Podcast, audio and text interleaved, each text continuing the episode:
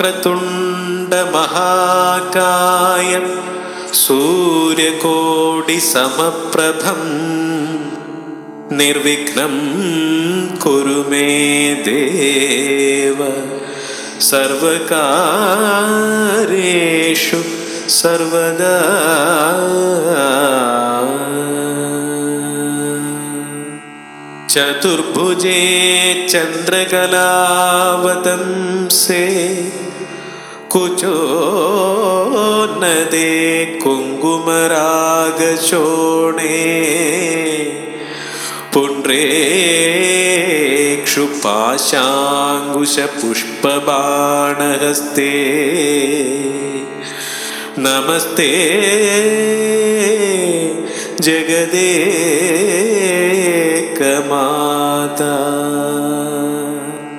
സ്ഥാവരം ജംഗമം വ്യാപ്തം. ഏന കൃഷ്ണം तत्पदं दर्शितं येन। तस्मै श्रीगुरवे नमः। लोकाभिरामं रणरङ्गधीरं राजीवनेत्रं रघुवंशनाथं कारुम् पुण्यरूपं करुणाकरन्दं श्रीरामचन्द्रं शरणं प्रपद्ये श्रीरामचन्द्रं शरणं प्रपद्ये। ॐ असतो मा सद्गमया। തമസോ മാ ജ്യോതിർഗമയ. മൃത്യോർമാ അമൃതം ഗമയ ഓം ശാന്തി ശാന്തി ശാന്തി.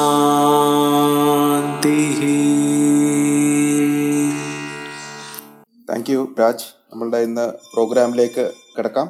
ഇന്ന് നമുക്ക് രാമായണത്തിന്റെ സ്വാധീന പാശ്ചാത്യ അനുഭവങ്ങൾ ഇന്നലത്തെ ബാക്കി അവതരിപ്പിക്കുന്നത് ശ്രീ ഹരി തുളസിദാസ് സാറാണ്. ശ്രീ ഹരി തുളസിദാസ് സാറിന് ഇവിടെ ക്ലബ് ഹൗസിലെ എല്ലാവർക്കും വളരെ പരിചിതനാണ്. എങ്കിലും ഒരു ബാക്ക്ഗ്രൗണ്ട് ഇൻഫർമേഷൻ എന്ന നിലയിൽ അദ്ദേഹം യുണൈറ്റഡ് നേഷൻസിലാണ് വർക്ക് ചെയ്യുന്നത്. അദ്ദേഹത്തിന്റെ ബാക്ക്ഗ്രൗണ്ട് എഡ്യൂക്കേഷൻ എന്ന് പറയുന്നത് ന്യൂക്ലിയർ ഫിസിക്സിലാണ്.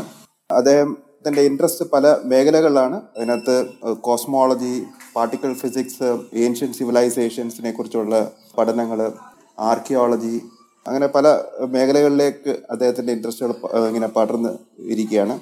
അപ്പൊ ഇന്ന് അദ്ദേഹത്തെ ഫോമലായിട്ട് ക്ഷണിക്കാൻ വേണ്ടിയിട്ട് ഞാൻ സുബലക്ഷ്മി മാഡത്തിനെ ക്ഷണിക്കുന്നു. എല്ലാവർക്കും നമസ്കാരം. നല്ലൊരു രാമായണ വൈകുന്നേരം ആശംസിച്ചുകൊള്ളുന്നു. ഇന്ന് ഒരു രാമായണത്തിനെ കുറിച്ചിട്ട് ഒരു ഹരിയാനം നമ്മളിവിടെ കേൾക്കാൻ പോവാണ്. രാമായണം പൗരസ്ത്യ അനുഭവങ്ങളായിരുന്നു ഇന്നലെ.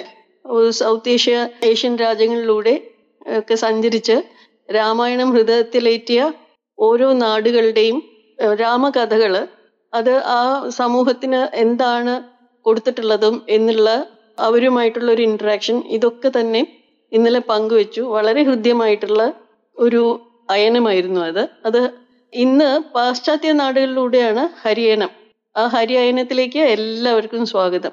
ഹരിസാറിനെ ഒരു സബ്ജക്റ്റ് ചോദിച്ചു കഴിഞ്ഞാൽ ഹരിസാർ അതിന്റെ ആഴങ്ങളിൽ പോയിട്ട് അദ്ദേഹത്തിന്റെ അറിവിൽ പെട്ടിടത്തോളം അതിന്റെ ഓപ്റ്റിമം ലെവലിൽ പോലും പോയിട്ട് അത് വളരെ സരളമായ ഭാഷയിൽ എല്ലാവർക്കും റീച്ച് ചെയ്യാനായിട്ട് അവസാനത്തെ ഒരു ഭൗതിക തലത്തിൽ നിൽക്കുന്ന അവസാനത്തെ ആളിൽ പോലും അത് സ്വീകരിക്കത്തക്ക രീതിയിൽ മനസ്സിലാക്കത്തക്ക രീതിയിൽ അതിനെ പ്രസന്റ് ചെയ്യാനും ഉള്ള ഒരു കരുണയുള്ള ഒരു ശാസ്ത്രജ്ഞനാണ്.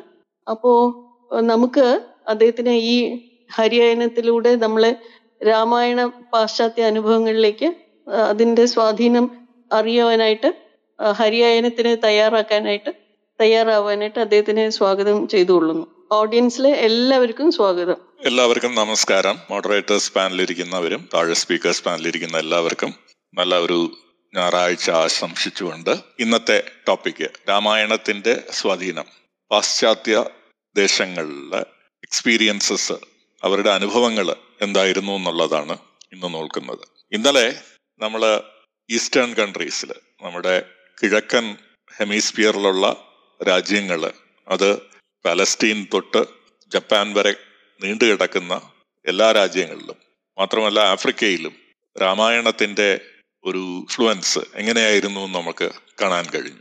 ഇവിടെയെല്ലാം മില്ലിയനിയായിട്ട് രണ്ട് മില്ലിയനിയ ചുരുങ്ങിയത്. അതായത് രണ്ടായിരം വർഷങ്ങളെങ്കിലുമായിട്ട് അവരുടെ സംസ്കാരത്തിന്റെ നിറ സാന്നിധ്യമാണ് രാമായണം എന്ന് നമുക്ക് കാണാൻ സാധിക്കും പല രാജ്യങ്ങളിലും. അവിടെ അവരുടെ സംസ്കാരത്തെ ഒരു ഉയർന്ന തലത്തിലേക്ക് എത്തിക്കുന്നതിന് രാമായണത്തിന് വലിയ ഒരു പങ്കുണ്ടെന്ന് നമുക്ക് ഇന്നലെ കാണാൻ കഴിഞ്ഞു. ചൈന പോലുള്ള വളരെ സ്വന്തമായിട്ടുള്ള ഒരു ചരിത്രവും ഒരു പാരമ്പര്യവുമുള്ള ചൈനയിൽ പോലും രാമായണമാണ് അവിടെ ഒരു സ്വതന്ത്ര സാഹിത്യ രചനയുടെ ആരംഭം കുറിച്ചത് എന്ന് നമുക്ക് കാണാൻ സാധിച്ചു. അതുപോലെ മറ്റ് south Asian south east Asian രാജ്യങ്ങളിൽ രാമായണം അവരുടെ ഒരു ഔദ്യോഗിക രാഷ്ട്ര ഗ്രന്ഥമായിട്ട് അവർ അംഗീകരിച്ചിട്ടുണ്ട് പല രാജ്യങ്ങളിലും. മാത്രമല്ല രാമായണത്തെ ആസ്പദമാക്കിയിട്ടാണ് അവരുടെ മിക്ക കലാരൂപങ്ങളും നിലനിൽക്കുന്നത്. നൃത്തങ്ങൾ കവിതകൾ നാടകം പാവക്കൂത്ത് നിഴലാട്ടം ഇങ്ങനെ വിവിധ തരത്തിലുള്ള കലാരൂപങ്ങളും നിലനിൽക്കുന്നത് രാമായണത്തെ പറ്റിയാണ്. ഈ രാജ്യങ്ങളെല്ലാം അവരുടെ ഒരു ഐഡിയലായിട്ട് അവരുടെ ഒരു വിഷനായിട്ട് അവർ കാണുന്നത് രാമകഥയാണ്. ഏതാണ്ട് ലോകത്തിന്റെ പകുതിയോളം പകുതി അല്ലെങ്കിൽ പകുതിയിൽ കൂടുതൽ കൂടുതലോളം രാജ്യങ്ങളെ ഈ രീതിയിൽ സ്വാധീനിച്ചിട്ടുള്ള വേറൊരു പുസ്തകത്തെ കുറിച്ച് നമുക്ക് അറിയാൻ സാധിച്ചിട്ടില്ല ഇതുവരെ.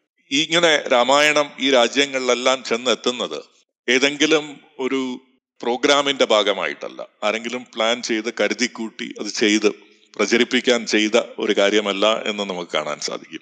കാര്യം വളരെ ഡൈവേഴ്സ് ആയിട്ടാണ്. വളരെ വൈരുദ്ധ്യമാർന്ന രീതിയിലാണ് രാമായണങ്ങളെല്ലാം പല രാജ്യങ്ങളിലും പടർന്ന് പന്തലിച്ചു വന്നത്. അത് രാമായണത്തിന്റെ ഒരു ഇന്റേണൽ ക്വാളിറ്റിയാണ്. രാമായണത്തിന്റെ രാമായണം രചിച്ച കവിയുടെയും ആ കവി കാവ്യത്തിന്റെയും ഒരു ആന്തരികമായിട്ടുള്ള മൂല്യത്തിന്റെ പ്രതിഫലനമാണ് നമ്മൾ ഈ രാജ്യങ്ങളിലെല്ലാം ഈ രീതിയിൽ രാമായണത്തിന്റെ സ്വാധീനം എത്തിയതായിട്ട് നമുക്ക് കാണാൻ സാധിക്കുന്നത്. എന്നാൽ ഇതിൽ നിന്ന് വളരെ വ്യത്യസ്തമായിട്ടാണ് ആധുനിക പാശ്ചാത്യ ലോകം രാമായണത്തെ കണ്ടത്. അവർ രാമായണത്തിനെ ഏറ്റവും മാനവ ചരിത്രത്തിന്റെ ഏറ്റവും ഇരുണ്ട ഒരു ഗ്രന്ഥമായിട്ട്. ഏറ്റവും നീചമായിട്ടുള്ള രീതിയിൽ സമൂഹത്തെ കെട്ടിപ്പടുക്കുന്ന ഒരു ഗ്രന്ഥമായിട്ടാണ് ആധുനിക പാശ്ചാത്യ യൂറോപ്യൻ രാഷ്ട്രങ്ങൾ ഇതിനെ കാണുന്നത്. യൂറോപ്പിന്റെ ഒരു ഇരുണ്ട കാലഘട്ടത്തിന്റെ ഒരു പ്രാചീന കാലഘട്ടം ഉണ്ടായിരുന്നു. അതിൽ നിന്ന് ഒരു ഇരുണ്ട കാലഘട്ടത്തിലേക്ക് പോയി. അതിൽ നിന്ന് അവർ നേടി ആണ് ഒരു മോഡേൺ യൂറോപ്യൻ സൊസൈറ്റി കെട്ടിപ്പടുത്തുന്നത്. യൂറോപ്പിന്റെ ഒരു പ്രാചീന കാലം നമുക്കിന്ന് അറിയാൻ പറ്റുന്നില്ല. കാരണം അവരുടെ ഒരു ഏതാണ്ട് ആയിരം ആയിരത്തി അഞ്ഞൂറ് വർഷങ്ങളോളം നീണ്ടു നിന്ന ഒരു ഇരുണ്ട കാലഘട്ടത്തിൽ അവരുടെ ഒരു പ്രാചീന പാരമ്പര്യം എന്താണ് എന്നുള്ളതിനെ കുറിച്ച് നമുക്ക് വളരെ ചുരുങ്ങിയ അറിവുകൾ മാത്രമേ ഇന്ന് കിട്ടുന്നുള്ളൂ. ആ അറിവിൽ അവിടെ ഇവിടെയൊക്കെ എവിടെയോ രാമായണത്തിന്റെ അംശം ഉണ്ട് എന്നുള്ളത് നമുക്ക് മനസ്സിലാക്കാൻ സാധിക്കും. രാമായണം യൂറോപ്യൻ സൊസൈറ്റികളെയും സ്വാധീനിച്ചിട്ടുണ്ടാകാം എന്നുള്ള ഒരു സംശയം നിലനിൽക്കുമ്പോഴും നമുക്ക് ഇന്നത്തെ അറിവ് ആധുനിക യൂറോപ്യൻ ഒരു സമീപനത്തിൽ നിന്നാണ്. ആധുനിക യൂറോപ്യൻ സമീപനം തീർച്ചയായിട്ടും രാമായണത്തെ ഒരു പോസിറ്റീവ് ഒരു മാനവരാശിക്ക് നന്മ ഏകുന്ന ഒരു ഗ്രന്ഥമായിട്ടല്ല കണക്കാക്കിയത്. അതിൽ നിന്ന് വ്യത്യസ്തമായിട്ട് വ്യവസ്ഥാപിതമായിട്ട് മാനുഷിക മൂല്യങ്ങളെ തകർക്കുന്ന ഒരു ഗ്രന്ഥമായിട്ടാണ് അവർ കണ്ടെത്തിയത്. ആ നിലപാട് തന്നെയാണ് ഇന്ന് ഭാരതത്തിലുള്ള ചരിത്രകാരന്മാരും പുരോഗമന സാഹിത്യകാരന്മാരും എല്ലാം ഏറെക്കുറെ എടുത്തിരിക്കുന്നത്. ആ നിലപാടിൽ ഓട് ചേർന്നാണ് ഇന്നും അവർ നിൽക്കുന്നത്. കുറച്ച് ഉദാഹരണങ്ങൾ കാണാം. അരുന്ധതി റോയ് ആയിരത്തി തൊള്ളായിരത്തി പതിനാലിൽ എഴുതിയ ഇന്ത്യാസ് ഷെയിം എന്നുള്ള ലേഖനത്തിൽ രാമായണം പുരാണ മഹാഭാരതം മറ്റു പുരാണങ്ങൾ നമുക്കിവിടെ നൽകിയത് most brutal modes of hierarchical social organisation of the human society ഏറ്റവും നിഷ്ഠൂരമായിട്ടുള്ള ഒരു ശ്രേണീബദ്ധമായിട്ടുള്ള സോഷ്യൽ ഘടനയാണ് നമ്മുടെ സൊസൈറ്റിക്ക് നൽകിയത് എന്ന് പറയുന്നു. യുണൈറ്റഡ് കിങ്ഡമിൽ രണ്ടായിരത്തി എട്ടിൽ പബ്ലിഷ് ചെയ്ത ഇവിൽസ് ഓഫ് കാസ്റ്റ് എന്നുള്ള ഒരു റിപ്പോർട്ട് പറയുന്നത് the largest systematic violation of human rights മനുഷ്യ മൂല്യങ്ങളുടെ ഏറ്റവും വലിയ വയലേഷനാണ് ഭാരതത്തിൽ ഈ ഗ്രന്ഥങ്ങളിലൂടെ അവതരിപ്പിക്കുന്നത് എന്ന് പറയുന്നു. വേറൊരു സോഷ്യൽ ഹിസ്റ്റോറിയൻ എഴുതുന്നത് കാസ്റ്റ് ഹൈറാർക്കി എന്ന് പറയുന്നത് ഹ്യൂമൻ റൈറ്റ്സും കാസ്റ്റ് റൈറ്റ്സും നൽകിക്കൊണ്ട് കുറെ തിരസ്കരിക്കപ്പെട്ടുന്ന വിഭാഗങ്ങളെ സൃഷ്ടിക്കുന്നു. അവർക്ക് യാതൊരു അവകാശവുമില്ലാത്ത എക്സ് കമ്മ്യൂണിക്കേറ്റഡ് വിഭാജീയരായി ജാതിക്ക് പുറത്തുള്ളവര്. നമ്മൾ അവർണ ജാതി എന്ന് പറയും. സവർണൻ അവർണൻ എന്ന് പറയുന്ന ജാതിക്ക് പുറത്തുള്ള വലിയൊരു സമൂഹത്തെ സൃഷ്ടിക്കുന്നതിന് ഈ ഗ്രന്ഥങ്ങൾ സഹായിച്ചു എന്ന് പറയും. അങ്ങനെ തൊട്ടുകൂടാത്തവർ അൺടച്ചബിൾസ് എന്ന ഒരു ക്ലാസ്സിനെ ഉണ്ടാക്കിക്കൊണ്ട് ഡീഹ്യൂമനൈസ് ചെയ്തു. മനുഷ്യ മൂല്യങ്ങളെ തിരസ്കരിച്ചുകൊണ്ടാണ് ഭാരതത്തിലെ ഒരു സംസ്കാരം രാമായണം പോലുള്ള ഗ്രന്ഥങ്ങൾ നിർമ്മിച്ചെടുത്തത് എന്ന് അനുപമ റാവു എന്ന് പറയുന്ന എഴുത്തുകാരി രണ്ടായിരത്തി പത്തിൽ ദ കാസ്റ്റ് ക്വസ്റ്റ്യൻ എന്നുള്ള അവരുടെ പുസ്തകത്തിൽ പറയുന്നു. അപ്പൊ ഇത് നമുക്ക് ആശ്ചര്യം നൽകേണ്ട കാര്യമാണ്. എങ്ങനെയാണ് ഒരേ ഗ്രന്ഥം ഒരേ കഥ പറയുന്ന കുറച്ചൊക്കെ വ്യത്യാസമുണ്ട്. എല്ലാ രാജ്യങ്ങളും കുറച്ചൊക്കെ വ്യത്യാസമുണ്ട് കഥ പറയുന്നെങ്കിലും. എങ്കിലും സ്ട്രക്ചർ ഒന്ന് തന്നെയാണ്. രാമനുണ്ട് സീതയുണ്ട് ലക്ഷ്മണനുണ്ട് രാവണനുണ്ട് സീതയുടെ അപഹരണമുണ്ട്. സീത ലങ്കയിലേക്ക് ഹോസ്റ്റേജ് ആയിട്ടിരിക്കുന്നു. അവിടെ രാവണനെ യുദ്ധം ചെയ്ത് രാമൻ വിജയിച്ച് സീതയെ തിരിച്ചു കൊണ്ടുവരുന്നു. സീതയുടെ ശുദ്ധി പാതിവൃത്യം ചോദ്യം ചെയ്യപ്പെടുന്നു. അതിനെതിരെ സീത പ്രതികരിക്കുന്നു. ഇതെല്ലാം എല്ലാ രാമായണങ്ങളിലും ഉണ്ട്. ഇതെല്ലാം മൂല രാമായണമായ വാൽമീകി രാമായണത്തിലും ഇതേ സ്ട്രക്ചറാണ് അതിന്റെ പ്ലോട്ട് എന്ന് പറയുന്നത് സെയിം ആണ്. അതിലെ പ്രധാനപ്പെട്ട കാഴ്ചപ്പാട് എന്ന് പറയുന്നതും ഒന്ന് തന്നെയാണ്. പക്ഷേ ഈ ഗ്രന്ഥം അനേകം രാജ്യങ്ങളിൽ ഒരു നന്മയുടെ വെളിച്ചമായി കാണുമ്പോൾ ഇത് ഒരു തിന്മയുടെ കറുത്ത പാടായിട്ട് ഒരു വലിയ സമൂഹം അതായത് ഇന്നത്തെ മോഡേൺ യൂറോപ്യൻ സമൂഹം ഇതിനെ വിലയിരുത്തി എന്നുള്ളത് വളരെ ആശ്ചര്യം ഉളവാക്കുന്ന ഒരു കാര്യമാണ്. എങ്ങനെയാണ് രണ്ട് ജനവിഭാഗങ്ങൾക്ക് ഒരേ പുസ്തകം രണ്ട് രീതിയിൽ കാണപ്പെട്ടു എന്നുള്ളത്? ഇതിനെക്കുറിച്ചാണ് ഇന്നത്തെ നമ്മുടെ ചർച്ച. ഞാൻ രാമായണം എന്നുള്ള ആ ഒരു ഗ്രന്ഥത്തിന്റെ ഇൻഫ്ലുവൻസ് വെസ്റ്റേൺ മൈൻഡ്സിൽ പാശ്ചാത്യരുടെ മാനസിക പ്രക്രിയയിൽ എങ്ങനെ സ്വാധീനം ചെലുത്തി എന്ന് നോക്കുമ്പോൾ അതിൽ വളരെ പ്രധാനപ്പെട്ട ഒരു ഘടകം മാത്രം എടുക്കുന്നു സമയത്തിന്റെ പരിധിയുണ്ട്. അതായത് ജാതി വ്യവസ്ഥ അതോട് ചേർന്ന് നിൽക്കുന്ന ഹൈറാർക്കിക്കൽ സൊസൈറ്റി അതുമാത്രമല്ല ചില പുറത്താക്കപ്പെട്ട വിഭാഗങ്ങൾ അടിച്ചമർക്കപ്പെട്ട വിഭാഗങ്ങൾ തൊട്ടുകൂടായ്മ എന്നുള്ള ചില കാര്യങ്ങളെ മാത്രം മുൻനിർത്തിക്കൊണ്ട് ഇന്നത്തെ ഈ ഒരു ഡിസ്കഷൻ മുന്നോട്ട് കൊണ്ടുപോകാം എന്ന് കരുതും ജാതി വ്യവസ്ഥയെക്കുറിച്ചും അല്ലെങ്കിൽ ഇന്ത്യൻ സൊസൈറ്റി രാമായണം വളർത്തിയെടുത്ത ഇന്ത്യയിലെ സമൂഹത്തെക്കുറിച്ച് രണ്ട് കാര്യങ്ങളാണ് ഇതിൽ പ്രധാനപ്പെട്ട് നമുക്ക് നോക്കിക്കാണേണ്ടത്. ഒന്ന് ഇതിലെ ഫാക്ട്സ് എന്താണ്? ഫാക്ച്വൽ ഡയമെൻഷൻസ് എന്താണ്? രണ്ട് ഇതിന്റെ മോറൽ ഡയമെൻഷൻ ഇതിന്റെ ഒരു മൂല്യം എന്താണ് എന്നുള്ളത്. മനുഷ്യ മൂല്യങ്ങളെ കുറിച്ചുള്ള ഒരു കാര്യം. നമ്മൾ ഫാക്ച്വൽ ഡയമെൻഷനിലേക്ക് പോയി കഴിഞ്ഞാൽ നമുക്ക് കാണാൻ കഴിയുന്നത് ഇന്ത്യ ഒരു മതത്താൽ യോജിപ്പിക്കപ്പെട്ട ഒരു രാജ്യമാണെന്നും ഒരു നേഷൻ ഒരു രാഷ്ട്രമാണ് എന്നുള്ളതും അല്ലെങ്കിൽ ഒരു ജനവിഭാഗമാണെന്നും അതിന് വളരെ ഡീപ്പായിട്ട് നാല് രീതിയിൽ നാല് തരത്തിലുള്ള നാല് ജാതികളായിട്ട് തരംതിരിക്കുന്ന ഒരു സംവിധാനം ഉണ്ടെങ്കിലും നാലായിട്ട് തരംതിരിച്ചിട്ടുണ്ട് നാലായിട്ട് വേർതിരിച്ചിട്ടുണ്ടെങ്കിലും അതിനെ ആ നാലായിട്ടുള്ള വേർതിരിവ് ഒന്നിപ്പിക്കുന്നു. എന്നുള്ളതാണ് ഏറ്റവും വലിയ ഒരു ഫാക്ച്വൽ നമ്മൾ പറയുന്ന ഒബ്ജക്റ്റീവായിട്ടുള്ള വസ്തുനിഷ്ഠമായിട്ടുള്ള കാര്യം എന്ന് നമുക്ക് മനസ്സിലാക്കാം. നാലായിട്ട് വേർതിരിക്കുകയാണെങ്കിലും ഒന്നായിട്ട് അത് നിലനിർത്തുന്നു. അത് വലിയൊരു പാരഡോക്സ് ആണ്. എങ്ങനെയാണ് ഒരു കാര്യം ഒരു ജനതയെ നാലായിട്ട് വേർതിരിച്ചു നിർത്തുന്നു? അവർ തമ്മിലുള്ള ബന്ധങ്ങളെ നിയന്ത്രിക്കുന്നു. അതിൽ ഏറ്റവും താഴെ തട്ടിലുള്ള ഒരു വിഭാഗത്തെ മാറ്റി നിർത്തുന്നു. എന്നിരുന്നാലും എല്ലാവരെയും ഒന്നിപ്പിക്കുന്നു. ഇതൊരു വലിയ ചോദ്യമാണ്. എങ്ങനെ ഒരു സിസ്റ്റത്തിന് ഇത് സാധിക്കുമെന്നുള്ളത്. ഒരേ ജനതയെ ഒന്നിപ്പിക്കാനും വിഘടിപ്പിച്ചു നിർത്താനും സാധിക്കും എന്നുള്ളത് വലിയൊരു കാര്യമാണ്. നമ്മുടെ ചരിത്രകാരന്മാരും ഇന്ത്യൻ സമൂഹത്തെക്കുറിച്ച് പഠിച്ച സോഷ്യോളജിസ്റ്റുകളൊന്നും വേണ്ട രീതിയിൽ അവരുടെ മനസ്സ് അർപ്പിക്കാത്ത ഒരു കാര്യമാണ് ഈ ഒരു വൈരുദ്ധ്യം എന്ന് പറയുന്നത്. ഒരേ സമയത്ത് ഒരുമിച്ച് പിടിച്ചു നിർത്തുക അതേ സമയം തന്നെ വേർതിരിച്ചു നിർത്തുക എന്നുള്ളത്. നമുക്കറിയാം യൂറോപ്യൻകാര് ഭാരതത്തിൽ വരുമ്പോൾ അവർ കണ്ടത് വിഘടിച്ചു നിന്ന ഒരു രാഷ്ട്രത്തെ അല്ല വാസ്തവത്തിൽ. അത് യൂറോപ്യൻകാര് ഈ അടുത്ത മുന്നൂറ് വർഷങ്ങൾക്ക് മുമ്പ് വന്നപ്പോൾ മാത്രമല്ല ഭാരതവുമായിട്ട് ആരൊക്കെ എപ്പോഴെല്ലാം ബന്ധപ്പെട്ടിട്ടുണ്ടോ അപ്പോഴെല്ലാം അവർക്ക് കാണാൻ സാധിക്കുന്നത് ഭാരതം അങ്ങനെ ദരിദ്രമായിട്ടുള്ള പ്രതിരോധിക്കാൻ ശേഷിയില്ലാത്ത ഒരു രാഷ്ട്രമല്ലായിരുന്നു. വളരെ സമ്പന്നമായിട്ടുള്ള വളരെ നല്ല രീതിയിൽ ജനസമൂഹം നിലനിന്നിരുന്ന ഒരു രാജ്യമായിട്ടാണ് ആദ്യത്തെ യൂറോപ്യൻ എഴുത്തുകാരും അതിനു മുമ്പുള്ള മറ്റ് രാജ്യങ്ങളിൽ വന്ന ട്രാവലേഴ്സും യാത്രക്കാര് അവരുടെ വിവരണങ്ങളിൽ പറയുന്നത്. കണക്ക കണക്ക് കൂട്ടാൻ പറ്റാത്ത സമ്പദ് വ്യവസ്ഥയുടെ ഒരു ഉടമയായിട്ടാണ് ഭാരതത്തെ കാണുന്നത്. ഇന്ന് ഹിസ്റ്റോറിക്കൽ എക്കണോമിക്സിൽ കറക്റ്റ് ആയിട്ടുള്ള ഡേറ്റ ഒന്നാം എ ഡി മുതൽ ഇന്ന് വരെയുള്ള ഡേറ്റ വെച്ച് നോക്കിക്കഴിഞ്ഞാൽ ഒന്ന് മുതൽ പതിനേഴ് എ ഡി വരെ അതായത് ആയിരത്തി എഴുന്നൂറ് വർഷത്തെ സമ്പദ്ഘടന നോക്കിക്കഴിഞ്ഞാൽ ഏതാണ്ട് ലോക സമ്പത്തിന്റെ മൂന്നിലൊന്ന് about thirty thirty five percent of global wealth എന്ന് പറയുന്നത് ഉൽപ്പാദിപ്പിക്കപ്പെട്ടത് ഭാരതത്തിലായിരുന്നു. പതിനേഴാം നൂറ്റാണ്ട് മുതലാണ് അതിനൊരു മങ്ങലെത്തുകയും പിന്നെ അത് വളരെ പെട്ടെന്ന് തന്നെ ഇല്ലാതാവുകയും ബ്രിട്ടീഷുകാർ ഇന്ത്യ വിട്ട് ഇന്ത്യ ഒരു സ്വതന്ത്ര ഡെമോക്രാറ്റിക് റിപ്പബ്ലിക് ആയിട്ട് പ്രഖ്യാപിക്കപ്പെടുമ്പോൾ ഇന്ത്യയുടെ സാമ്പത്തികമായിട്ടുള്ള കോൺട്രിബ്യൂഷൻ ഗ്ലോബൽ എക്കോണമിക്കുള്ള കോൺട്രിബ്യൂഷൻ വെറും രണ്ടോ മൂന്നോ ശതമാനമായിട്ട് കുറയുകയും ചെയ്യുന്നു. ഏതാണ്ട് മുപ്പത്തഞ്ച് ശതമാനം ഗ്ലോബൽ ജി ഡി പിക്ക് സംഭാവന ചെയ്തുകൊണ്ടിരുന്ന ഭാരതം ആയിരത്തി തൊള്ളായിരത്തി നാൽപ്പത് നാൽപ്പത്തി ഏഴ് ആകുമ്പോൾ നാൽപ്പത്തി ഏഴ് അൻപതൊക്കെ ആകുമ്പോൾ മൂന്ന് രണ്ട് ശതമാനം മാത്രം സംഭാവന നൽകുന്നു. അപ്പോഴവിടെ എന്തോ സംഭവിക്കുന്നു. വളരെ സമ്പന്നമായിട്ടുള്ള ഒരു രാജ്യം. സമ്പത്ത് എന്ന് പറയുന്നത് ജനങ്ങളുടെ പ്രവർത്തനം കൂടെ കൂടെ ഉണ്ടാക്കുന്നതാണ്.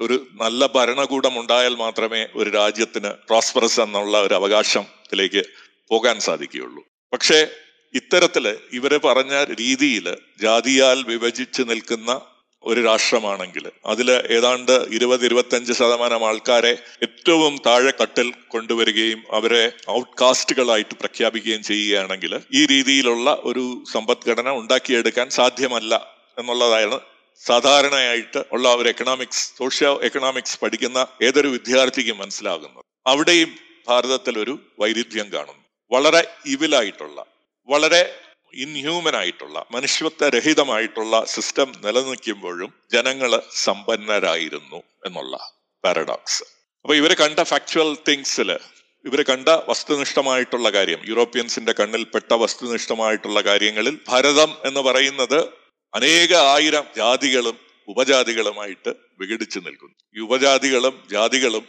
ഒരു ഹൈറാർക്കിയൽ സോഷ്യൽ ഓർഗനൈസേഷനെ ഒരു ശ്രേണീബദ്ധമായിട്ടുള്ള സാമൂഹ്യ ഘടനയെ നിർണയിക്കുന്നു. ഏറ്റവും ഉയർന്ന തട്ടിൽ ബ്രാഹ്മണരാണ് പൊസിഷൻ അവരുടെ ഒരു പൊസിഷനും ചില പ്രിവിലേജസും എടുത്തുകൊണ്ടിരുന്നത്. ജാതികൾ തമ്മിൽ പരസ്പരം ബന്ധപ്പെടില്ലായിരുന്നു. അവർ എൻഡോഗാമി എന്ന് എന്ന് വെച്ച് കഴിഞ്ഞാൽ രക്തശുദ്ധി സൂക്ഷിക്കുന്നതിൽ വളരെ താല്പര്യമുണ്ടായിരുന്നു.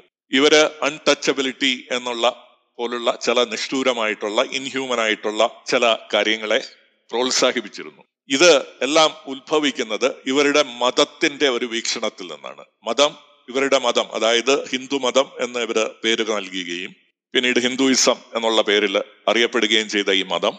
അതിന്റെ അടിസ്ഥാനം എന്ന് പറയുന്നത് ശുദ്ധി അശുദ്ധി എന്നുള്ള ചില വ്യവസ്ഥിതികളിൽ നിന്നാണ്. മാത്രമല്ല പലപ്പോഴും താഴ്ന്ന ജാതികളെ വളരെ മൃഗീയമായിട്ട് അടിച്ചമർത്തുകയും ചെയ്തിരുന്നു. അവർ അവരുടെ അവകാശം ചോദിക്കുമ്പോൾ അവരെ മൃഗീയമായിട്ട് അവർക്കെതിരെ ഒരുപാട് അട്രോസിറ്റീസ് നടത്തിക്കൊണ്ടാണ് സമൂഹം മുന്നോട്ട് പോയിരുന്നത്. അപ്പൊ നമുക്ക് നോക്കേണ്ടത് രാമായണം ഒരു എക്സാമ്പിൾ ആയിട്ട് എടുത്തു കഴിഞ്ഞാൽ രാമായണത്തിൽ എത്ര പ്രാവശ്യം വാൽമീകിയുടെ രാമായണം ഒരു റെഫറൻസ് ആയിട്ട് നമുക്ക് എടുക്കാം. അവിടെ എത്ര പ്രാവശ്യം ജാതി ഉപജാതികളെ കുറിച്ച് സംസാരിക്കുന്നു. അവിടെ ഒരു ശ്രേണീബദ്ധമായിട്ടുള്ള സാമൂഹിക ഘടനയെക്കുറിച്ച് സംസാരിക്കുന്നുണ്ടോ? അവിടെ ബ്രാഹ്മണര് സമൂഹത്തിലെ ഏറ്റവും ഉയർന്ന തട്ടിൽ ചില പ്രിവിലേജസ് മാത്രമല്ല ഒരുപാട് കണക്കറ്റ സമ്പത്തും അനുഭവിക്കുന്ന ഒരു വിഭാഗമായിട്ട് രാമായണത്തിൽ അടയാളപ്പെടുത്തുന്നുണ്ടോ? രാമായണത്തിൽ എന്താണ് എൻഡോഗാമി? അല്ലെങ്കിൽ ജാതികൾ തമ്മിൽ പരസ്പരം യാതൊരു ബന്ധപ്പെടലും പാടില്ല എന്നുള്ള നിർദ്ദേശം വരുന്നത്. രാമായണത്തിൽ എത്ര പ്രാവശ്യമാണ് അൺടച്ചബിലിറ്റി തൊട്ടുകൂടായ്മയെ കുറിച്ചുള്ള പരാമർശങ്ങൾ ഉള്ളത് ഇതിനെല്ലാം ഉപരിയായിട്ട് ശുദ്ധി അശുദ്ധി എന്നുള്ളതിനെ കുറിച്ച് രാമായണത്തിൽ എന്താണ് പറയുന്നത്? വാസ്തവത്തിൽ നമ്മൾ നോക്കിക്കഴിഞ്ഞാൽ രാമായണത്തിൽ ഈ ഒരു കാര്യങ്ങളെ കുറിച്ച് ഒന്നും പറയുന്നില്ല എന്നുള്ളതാണ് വാസ്തവം. ഇതിൽ ഏറ്റവും ഇമ്പോർട്ടന്റ് ആയിട്ടുള്ളത് ശുദ്ധി അശുദ്ധി എന്നുള്ളതാണ്. രാമായണത്തിൽ ഞാൻ ശുദ്ധി അശുദ്ധിയെ കുറിച്ച് പഠിച്ചപ്പോൾ ഒരു സ്ഥലത്ത് അയോധ്യ കാണ്ഡത്തിൽ ഒരു സ്ഥലത്ത് മരണാനന്തരം മരണം ഏതെങ്കിലും വീട്ടിൽ മരണം സംഭവിച്ചു കഴിഞ്ഞാൽ പത്ത് ദിവസത്തെ മരണ മരണവുമായി ബന്ധപ്പെട്ടുള്ള ഒരു അശുദ്ധിയെ കുറിച്ച് പറയുന്നതല്ലാതെ സമൂഹങ്ങളിൽ ശുദ്ധി അശുദ്ധി എന്നുള്ളത് ഒരു വലിയ ഘടകമായി വലുതോ ചെറുതോ ഏതെങ്കിലും രീതിയിൽ ഒരു ഘടകമായിട്ട് രാമായണത്തിൽ എവിടെയും പറയുന്നില്ല എന്നുള്ളതാണ് ഏറ്റവും വലിയ കാര്യം. ഇതാണ് ഇതിന്റെ ഫാക്ച്വൽ വസ്തുനിഷ്ഠമായിട്ടുള്ള കാര്യം. എന്നിരുന്നാലും നമ്മൾ കരുതുന്നത് രാമായണം വാസ്തവത്തിൽ ഇക്കാര്യങ്ങളെല്ലാം നമ്മുടെ സമൂഹത്തിൽ അടിവേറുറപ്പിക്കാൻ വേണ്ടി നമുക്ക് നൽകപ്പെട്ടിട്ടുള്ള ഒരു ഗ്രന്ഥമാണ് എന്നുള്ളത്. നമുക്കിതിനെ വസ്തുനിഷ്ഠമായിട്ട് മറ്റ് രാജ്യങ്ങളിൽ നിന്നും നമുക്ക് സമീപിക്കാം. ഈ ഗ്രന്ഥങ്ങളിൽ വളരെ പരോക്ഷമായിട്ട് അൺടച്ചബിലിറ്റി അതായത് തൊട്ടുകൂടായ്മ ജാതികളെ കുറിച്ച് ബ്രാഹ്മണരാണ് സമൂഹത്തിലെ ഏറ്റവും ഉയർന്ന വർഗം എന്നുള്ളത് എന്നുള്ളതിനെ കുറിച്ചൊന്നും പറയുന്നില്ലെങ്കിലും നമുക്ക് ഈ ഇതേ രാമായണം തായ്ലാന്റിലും കംബോഡിയയിലും ഇന്തോനേഷ്യയിലും അവരുടെ സംസ്കാരങ്ങളെ വളർത്തിയെടുത്തപ്പോൾ അവിടെ ഇതൊക്കെ സംഭവിച്ചിരുന്നു എന്ന് നമുക്ക് നോക്കാം. തീർച്ചയായിട്ടും നമുക്ക് മനസ്സിലാക്കാൻ സാധിക്കും അവിടെ ഒന്നും ഈ കാര്യങ്ങളൊന്നും സംഭവിച്ചിട്ടില്ല. അപ്പോൾ എന്തോ ഒരു പ്രശ്നമുണ്ട്. രാമായണത്തിൽ നിന്നാണ് ഇക്കാര്യങ്ങളെല്ലാം കാര്യങ്ങളെല്ലാം വരുന്നത് എന്ന് വെച്ചു കഴിഞ്ഞാൽ അല്ലെങ്കിൽ ഞാൻ രാമായണം എന്നുള്ളത് ഒരു ഗ്രന്ഥം ഒരു ഉദാഹരണമായിട്ട് ഇവിടെ എടുക്കുന്നു. അതിന്റെ കൂട്ടത്തിൽ നമുക്ക് മഹാഭാരതം എടുക്കാം വേദങ്ങൾ എടുക്കാം ഉപനിഷത്തുകൾ എടുക്കാം മറ്റ് പുരാണങ്ങളെല്ലാം എടുക്കാം ധർമ്മശാസ്ത്രങ്ങളെയും എടുക്കാം. ഈ ഗ്രന്ഥങ്ങളിലൂടെയാണ് ഇതെല്ലാം വരുന്നെങ്കിൽ ഈ ഗ്രന്ഥങ്ങളിലെല്ലാം ഇതിനെക്കുറിച്ചുള്ള വളരെ തെളിഞ്ഞ രീതിയിലുള്ള ഡിസ്ക്രിപ്ഷൻ ഉണ്ടായിരിക്കണം. പക്ഷെ നമുക്ക് കാണുന്നത് ഈവൻ റീഡിംഗ് ബിറ്റ്വീൻ ലൈൻസ് ആണെങ്കിൽ പോലും ഇക്കാര്യങ്ങളെ കുറിച്ച് ഒരു ഒരു കാര്യവും ഈ പുസ്തകങ്ങൾ പരാമർശിക്കുന്നില്ല എന്നുള്ളതാണ്. രണ്ടാമത്തെ കാര്യം യൂറോപ്യൻ ഒരു സംവാദത്തിന്റെ ഇന്ത്യയെ കണ്ടെത്തിയ യൂറോപ്പിന്റെ കണ്ണിൽ കണ്ടത് ഇതിന്റെ ഒരു മൂല്യത്തെ കുറിച്ചാണ് മോറൽ സൈഡ് ആ മോറൽ ഡിസ്കോഴ്സിൽ അവർ കാണുന്നത് ഭാരതീയർ എന്നുള്ളത് ഒരു മോറൽ എത്തിക്കൽ കോഡ് അവരുടെ സമൂഹത്തെ നിയന്ത്രിക്കാൻ വേണ്ടിയുള്ള ഒരു നിയമാവലി ഉണ്ടാക്കിയിട്ടുണ്ട്. ഒരു കോഡുണ്ട്. ആ കോഡ് ഏത് രീതിയിലാണ്? ആരാണ്? പൊളിറ്റിക്കലി അല്ലെങ്കിൽ റിലിജിയസ് മതപരമായിട്ട് രാഷ്ട്രീയമായിട്ട് ആരാണ് ഇമ്പോസ് ചെയ്തത് എന്നുള്ളതിനെ കുറിച്ച് ക്ലാരിറ്റി ഇല്ലെങ്കിലും ഇങ്ങനെ ഒരു കോഡ് നിലനിന്നിരുന്നു എന്നുള്ളതാണ് അവർ പറയുന്നത്. അപ്പോൾ അവർ പറയുന്നത് ഈ കോഡ് ഉള്ളത് കൊണ്ട് ഒരു ഒരു രീതിയിൽ പരിഷ്കൃതമായിട്ടുള്ള ഒരു സമൂഹമാണ് ഭാരതീയ സമൂഹം. കാരണം അവർക്ക് ഒരു ഒരു റെഗുലേഷൻ ഉണ്ട്. എങ്ങനെയാണ് അവർ പെരുമാറേണ്ടത് എന്നുള്ളത്. പക്ഷെ ആ റെഗുലേഷൻ അവരെ കൊണ്ട് ഇൻഹ്യൂമൻ ആയിട്ടുള്ള മനുഷ്യത്വരഹിതമായിട്ടുള്ള കാര്യങ്ങൾ ചെയ്യാൻ അവരെ നിർബന്ധിക്കുന്നു എന്നുള്ളതാണ് ഈ കോഡിന്റെ ഒരു പ്രത്യേകത. ഒരു ഇമ്മോറൽ കോഡാണ് ഒരു കോഡാണെങ്കിലും ഒരു ഇമ്മോറൽ കോഡാണ് ആ ഒരു നിയമാവലിയെ ആ ഒരു നിയമത്തെ പാലിക്കുന്നതോടുകൂടി അവർ വളരെ പ്രാകൃതമായിട്ടുള്ള ഒരു നിയമം അവരുടെ മേൽ അടിച്ചേൽപ്പിക്കുന്നു. അവർ സ്വന്തം ആ നിയമങ്ങൾ സ്വന്തം അവരുടെ മേൽ വരിക്കുന്നു എന്നുള്ള ഒരു പാരഡോക്സും ഒരു വലിയ ഉത്തരം കിട്ടാത്ത ചോദ്യവും ഇവിടെ അവശേഷിക്കുന്നു. അപ്പോൾ നമ്മുടെ മോറൽ കോഡ് അത് നമ്മൾ അനുസരിക്കുന്നതിൽ നമ്മൾ യാതൊരു വീഴ്ചയും കാണിക്കുന്നില്ല. പക്ഷെ അത് ചെയ്യുന്നതോടുകൂടി നമ്മൾ നമ്മുടെ സമൂഹത്തെ മനുഷ്യത്വരഹിതമാക്കുന്നു. ഒരു തരത്തിലുള്ള ഒരു പെർവേഴ്സ് കൈൻഡ് ഓഫ് മോറൽ ഇന്റഗ്രിറ്റിയാണ് ഇവിടെ കാണാൻ സാധിക്കുന്നത്. അപ്പം രണ്ട് തരത്തിലുള്ള മെസ്സേജസ് ആണ് ഇവിടെ വരുന്നത്. ഭാരതീയർ എന്ന് പറയുന്നത് യുക്തിപൂർവവും മൂല്യങ്ങളെയും അധിഷ്ഠിതമായിട്ടുള്ള കുറെ നിയമങ്ങളും തത്വങ്ങൾക്കും വിധേയരായിട്ട് ജീവിക്കുന്നു. എന്നാൽ ഒബ്ജക്റ്റീവലി വസ്തുനിഷ്ഠപരമായിട്ട് നോക്കുമ്പോൾ നമുക്കതിന്റെ തിരിച്ചാണ് നമുക്കതിനെ കാണാൻ കഴിയുന്നത്. യാതൊരു രീതിയിലുള്ള മൊറാലിറ്റിയും ഇല്ലാത്ത യുക്തി ഇല്ലാത്ത ഒരു സമൂഹമാണ് ഇവിടെ നിലനിൽക്കുന്നത് എന്നുള്ളത്. അപ്പൊ ഇതൊരു വലിയ കടങ്കഥയായിട്ടാണ് നമുക്ക് ബ്രിട്ടീഷ് യൂറോപ്യൻ ഹിസ്റ്റോറിയൻസിന് കാണാൻ സാധിച്ചത്. അവരുടെ ടെക്സ്റ്റ് ബുക്കുകളിൽ ജാതിയെക്കുറിച്ച് പറയുന്നത് ആദ്യത്തെ ടെക്സ്റ്റ് ബുക്കുകളിൽ തന്നെ ജാതിയെക്കുറിച്ച് പറയുന്നത് കുറെ അൺഎത്തിക്കലായിട്ടുള്ള റൂൾസ് കൊണ്ടുവന്നിട്ട് അവരുടെ കുട്ടികളെ ആ റൂൾസിന് അനുസൃതമായിട്ട് വളർത്തിയെടുക്കുക എന്നുള്ള കാര്യമാണ് അവർ കണ്ടത്. മാത്രമല്ല ഇവർ വേറൊരു കാര്യവും കണ്ടു. ബുദ്ധിസം ജൈനിസം ഭക്തി സമ്പ്രദായങ്ങൾ ഈ നിഷ്ഠൂരമായിട്ടുള്ള മനുഷ്യത്വരഹിതമായിട്ടുള്ള വ്യവസ്ഥകൾക്കെതിരെ അവരുടെ ശബ്ദം ഉയർത്തുകയും അതിനെ തകർക്കാൻ വേണ്ടി അവർ പ്ര- പ്രയത്നിക്കുകയും ചെയ്തു. എന്നാൽ അവരതിൽ പരാജയപ്പെട്ടു എന്നും ഈ യൂറോപ്യൻ ചരിത്രകാരന്മാര് രേഖപ്പെടുത്തുന്നു. അവർ പറയുന്നത് ബുദ്ധമതം ജൈനമതം ഒക്കെ ഉത്ഭവിച്ചത് ഈ ഒരു ഇന്ത്യൻ ഭാരതീയ സാംസ്കാരിക സമൂ സാമൂഹിക വ്യവസ്ഥിതിയെ നിശിതമായിട്ട് വിമർശിച്ചുകൊണ്ട് അതിനെയെല്ലാം തുടച്ചു മാറ്റി പുതിയൊരു വ്യവസ്ഥിതി കൊണ്ടുവരാൻ വേണ്ടിയിട്ടാണ് ഈ വ്യവസ്ഥിതികൾ ഈ സമ്പ്രദായങ്ങൾ വന്നത്. ബുദ്ധമതം ജൈനമതം ഭക്തി ട്രഡിഷൻസ് എന്നാൽ അവരതിൽ പരാജയപ്പെടുകയും ചെയ്തു എന്നാണ് ചരിത്രകാരന്മാർ പറയുന്നത്. നമ്മൾ ഇന്ന് ഈ ഒരു സബ്ജക്റ്റിലേക്ക് നമുക്ക് ആഴത്തിൽ പോകാൻ സമയമില്ല. നമുക്ക് വാസ്തവത്തിൽ ഒബ്ജക്റ്റീവായിട്ട് സെർച്ച് ചെയ്യാമായിരുന്നു.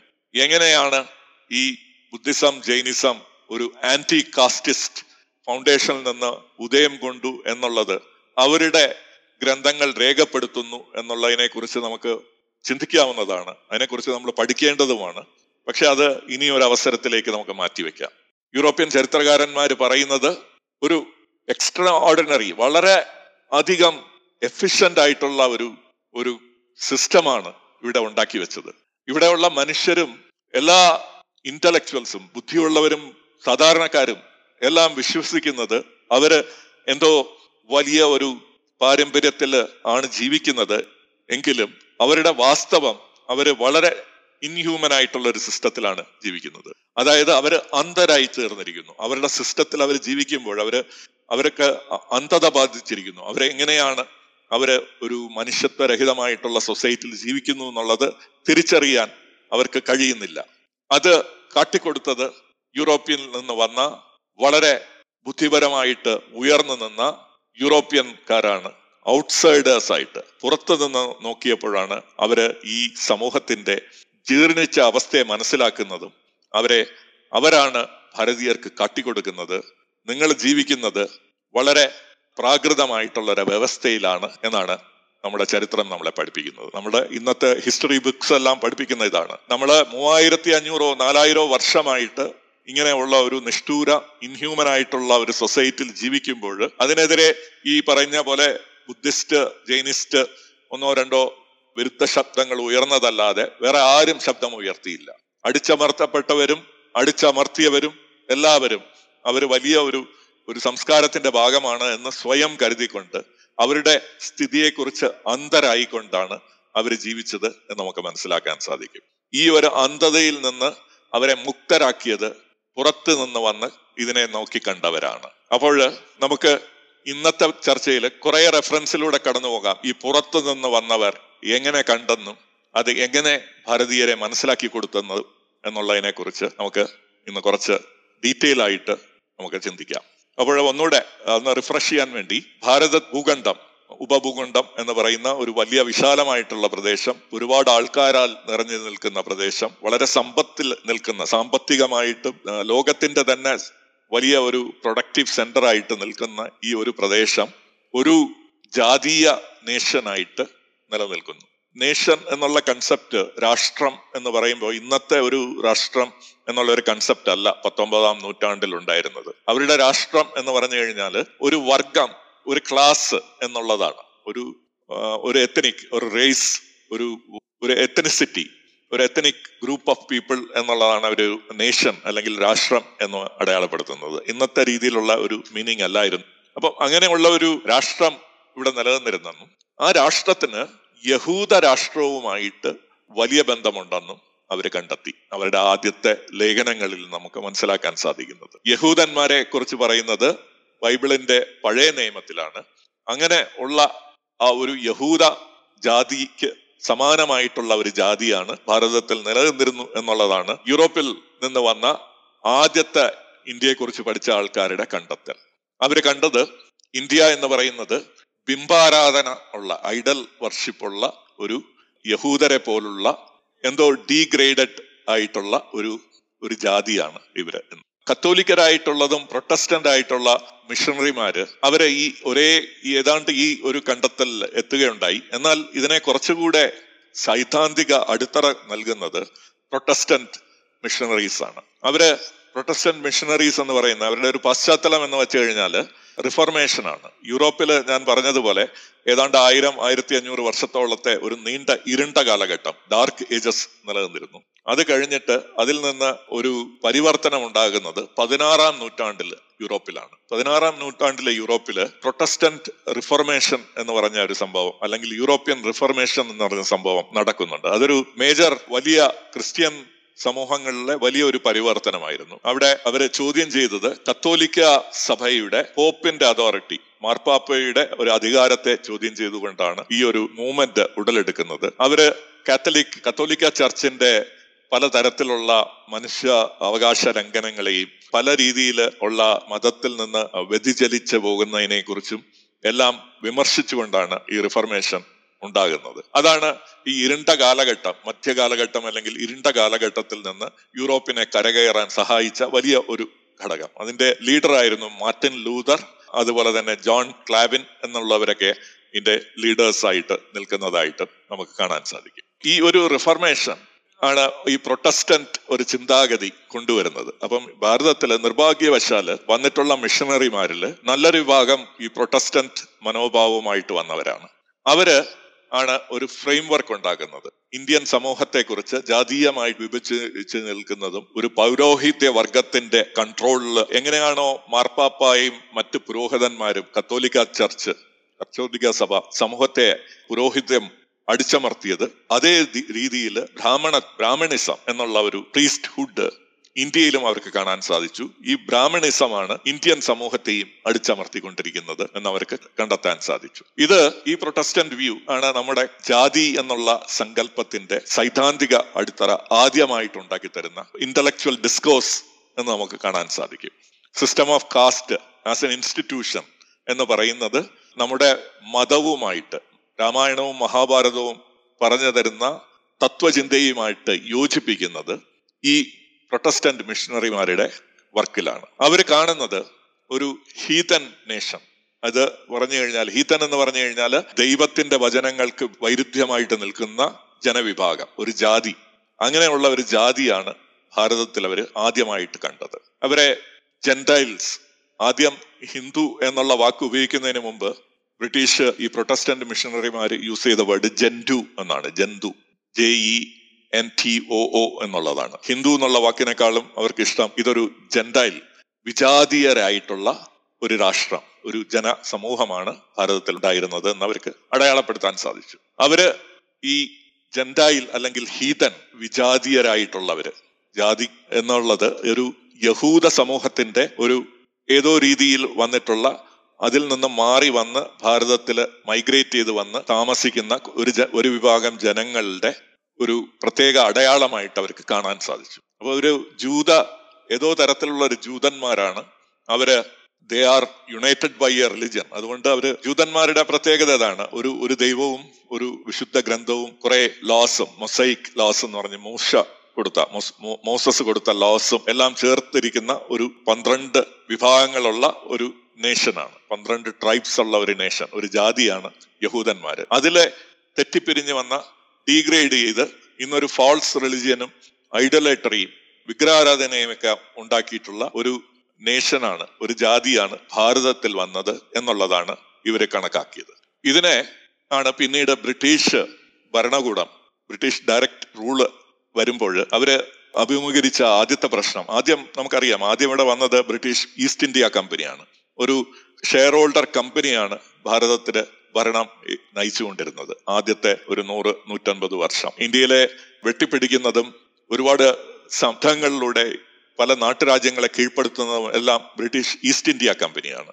അത് കഴിഞ്ഞ് ആയിരത്തി എണ്ണൂറ്റി എഴുപത്തി ഏഴിൽ നമുക്കൊരു യുദ്ധമുണ്ടാകുന്നു. ഫസ്റ്റ് ഇൻഡിപെൻഡൻസ് വാർ എന്നുള്ള ആ ഒരു കാര്യം. അവർ സിപ്പായി മ്യൂട്ടിനി എന്ന് പറഞ്ഞ് തള്ളിക്കളയുന്ന ഒരു കാര്യം ഉണ്ടാകുന്നു അപ്പോഴവർക്ക് മനസ്സിലാകുന്നു ബ്രിട്ടീഷ് ഭരണ അന്നത്തെ ബ്രിട്ടീഷ് ഗവൺമെന്റിന് മനസ്സിലാകുന്നു. ഭാരതത്തെക്കുറിച്ച് അവർക്ക് കുറച്ചുകൂടെ അറിവുകൾ നേടേണ്ടിയിരിക്കുന്നു. കാരണം അവർക്ക് ഭാരതത്തിന്റെ സാമൂഹ്യ വ്യവസ്ഥയെക്കുറിച്ചുള്ള ശരിയായിട്ടുള്ള തിരിച്ചറിവ് ഉണ്ടാകാത്തത് കൊണ്ടാണ് അവർക്ക് ഈ ഒരു പ്രശ്നം ഉണ്ടായത് ഇവിടെ ഒരു വിപ്ലവം ഉണ്ടായത് ഭാരതത്തെക്കുറിച്ച് കൂടുതൽ അറിയുകയാണെങ്കിൽ നമുക്ക് അവരുടെ കൺട്രോൾ കുറച്ചുകൂടെ ഭദ്രമാക്കി കൊണ്ടുപോകാൻ സാധിക്കും എന്നുള്ള ഒരു കൺസെപ്റ്റിലേക്ക് അവർ വരുന്നു. അപ്പോഴവർക്ക് കിട്ടുന്ന ആശയമാണ് ഈ Protestant മിഷണറിമാരുണ്ടാക്കിയിട്ടുള്ള heathen nations which is united by caste system അതായത് ജാതി വ്യവസ്ഥത കൊണ്ട് യുണൈറ്റഡ് ആണെങ്കിലും ജനങ്ങളെ വേർതിരിച്ച് നിർത്തുന്ന പല ജാതികളായിട്ട് വേർതിരിച്ച് നിർത്തുന്ന ഒരു വ്യവസ്ഥിതി.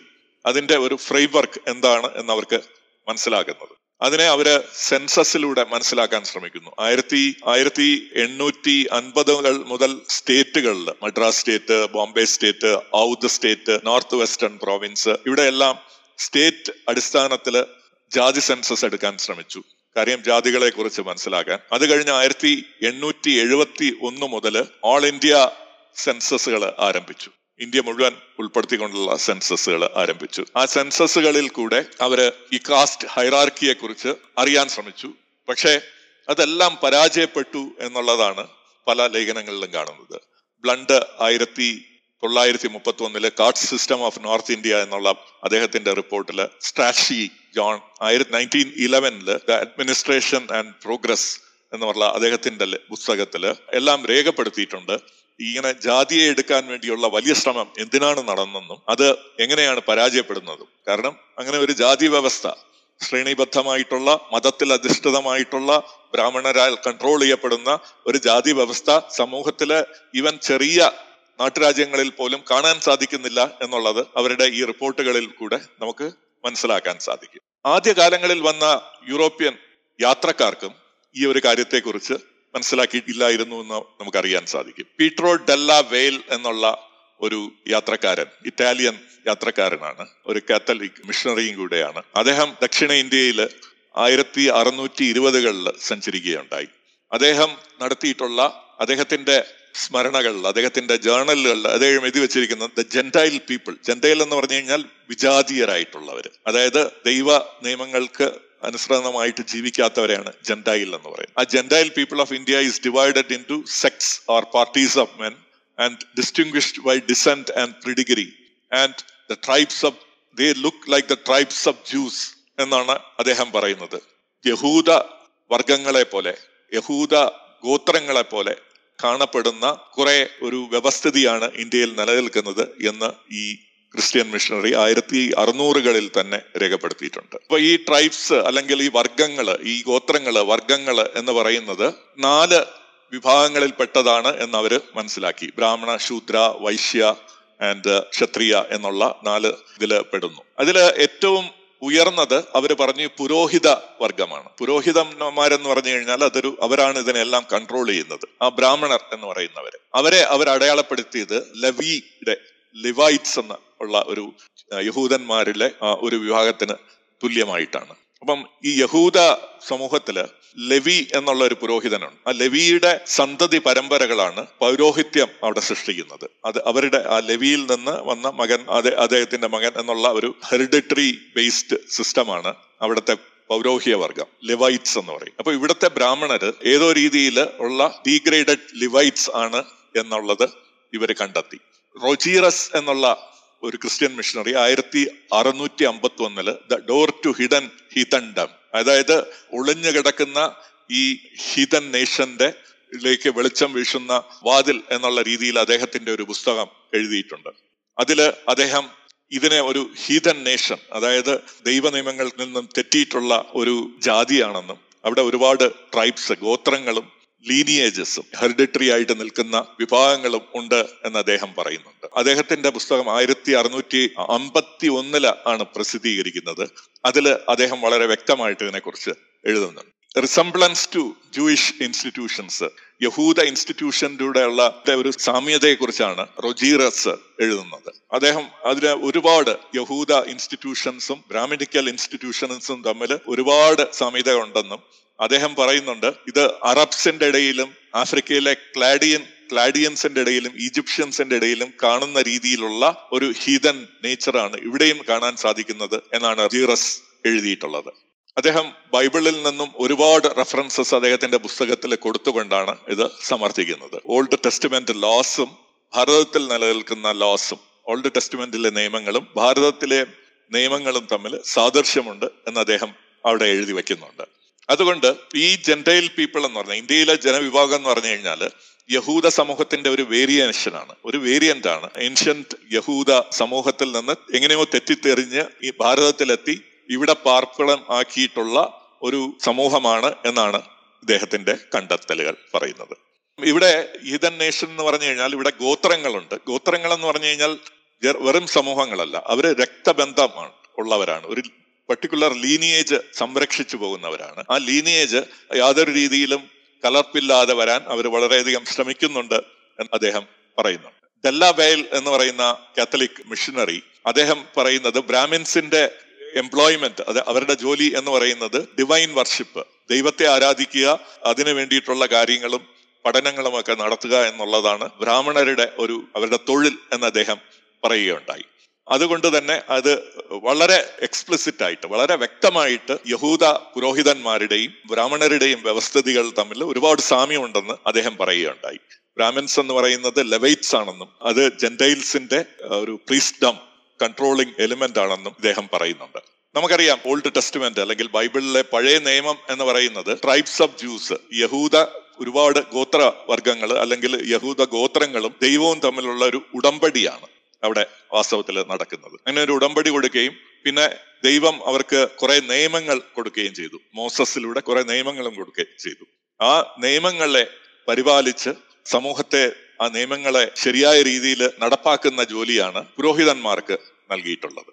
പുരോഹിത വർഗം അല്ലെങ്കിൽ ലിവൈറ്റ്സ് എന്ന് പറയുന്ന ലവിയുടെ സന്തതി പരമ്പരകൾ വരുന്നത് ഈ ഒരു വ്യവസ്ഥിതിയിൽ നിന്നാണ്. ഈ ലെവിയുടെ ഒരു ട്രൈബ് എന്ന് പറയുന്ന ലെവൈറ്റ്സ് എന്ന് പറഞ്ഞ ഒരു ട്രൈബ് സമൂഹത്തിൽ വളരെ ഉയർന്നു നിൽക്കുന്നവരാണ്. കാരണം അവർക്ക് ദൈവം കൽപ്പിച്ച ഒരു പ്രത്യേക അവകാശം കൊടുത്തിരിക്കുകയാണ്. അത് അവരുടെ സന്തതി പരമ്പരകൾക്കും കൊടുത്തിരിക്കുന്നു. അതുകൊണ്ട് തന്നെ അവരൊരു സമൂഹത്തിലെ ഉയർന്ന ഒരു വിഭാഗമാണ്. അതേ ഒരു ഹെർഡറ്ററി ഓഫീസ് എക്സ്ക്ലൂസീവ് ആയിട്ട് ഹെർഡറ്ററി ആയിട്ട് കിട്ടാവുന്ന ഒരു ഓഫീസാണ് ബ്രാഹ്മണത്വവും എന്ന് ഇവർ വിധി എഴുതുകയാണ് അന്ന് ചെയ്യുന്നത്. ഇതിനെക്കുറിച്ചുള്ള പഠനങ്ങൾ ഈ അടുത്ത കാലത്ത് മെക്രീഡി എന്നുള്ള സ്കോളർ പ്രീസ്റ്റ് ആൻഡ് ലിവൈറ്റ്സ് എന്നുള്ള അദ്ദേഹത്തിന്റെ പുസ്തകത്തിൽ വളരെ വിശദമായിട്ട് പറയും ഈ ലിവൈറ്റ്സിന്റെ വളരെ പ്രത്യേകതയുള്ളത് എന്ന് പറഞ്ഞു കഴിഞ്ഞാൽ അവർ ശ്രദ്ധിക്കുന്നത് ശുദ്ധി അശുദ്ധി എന്നുള്ള കാര്യത്തിലാണ്.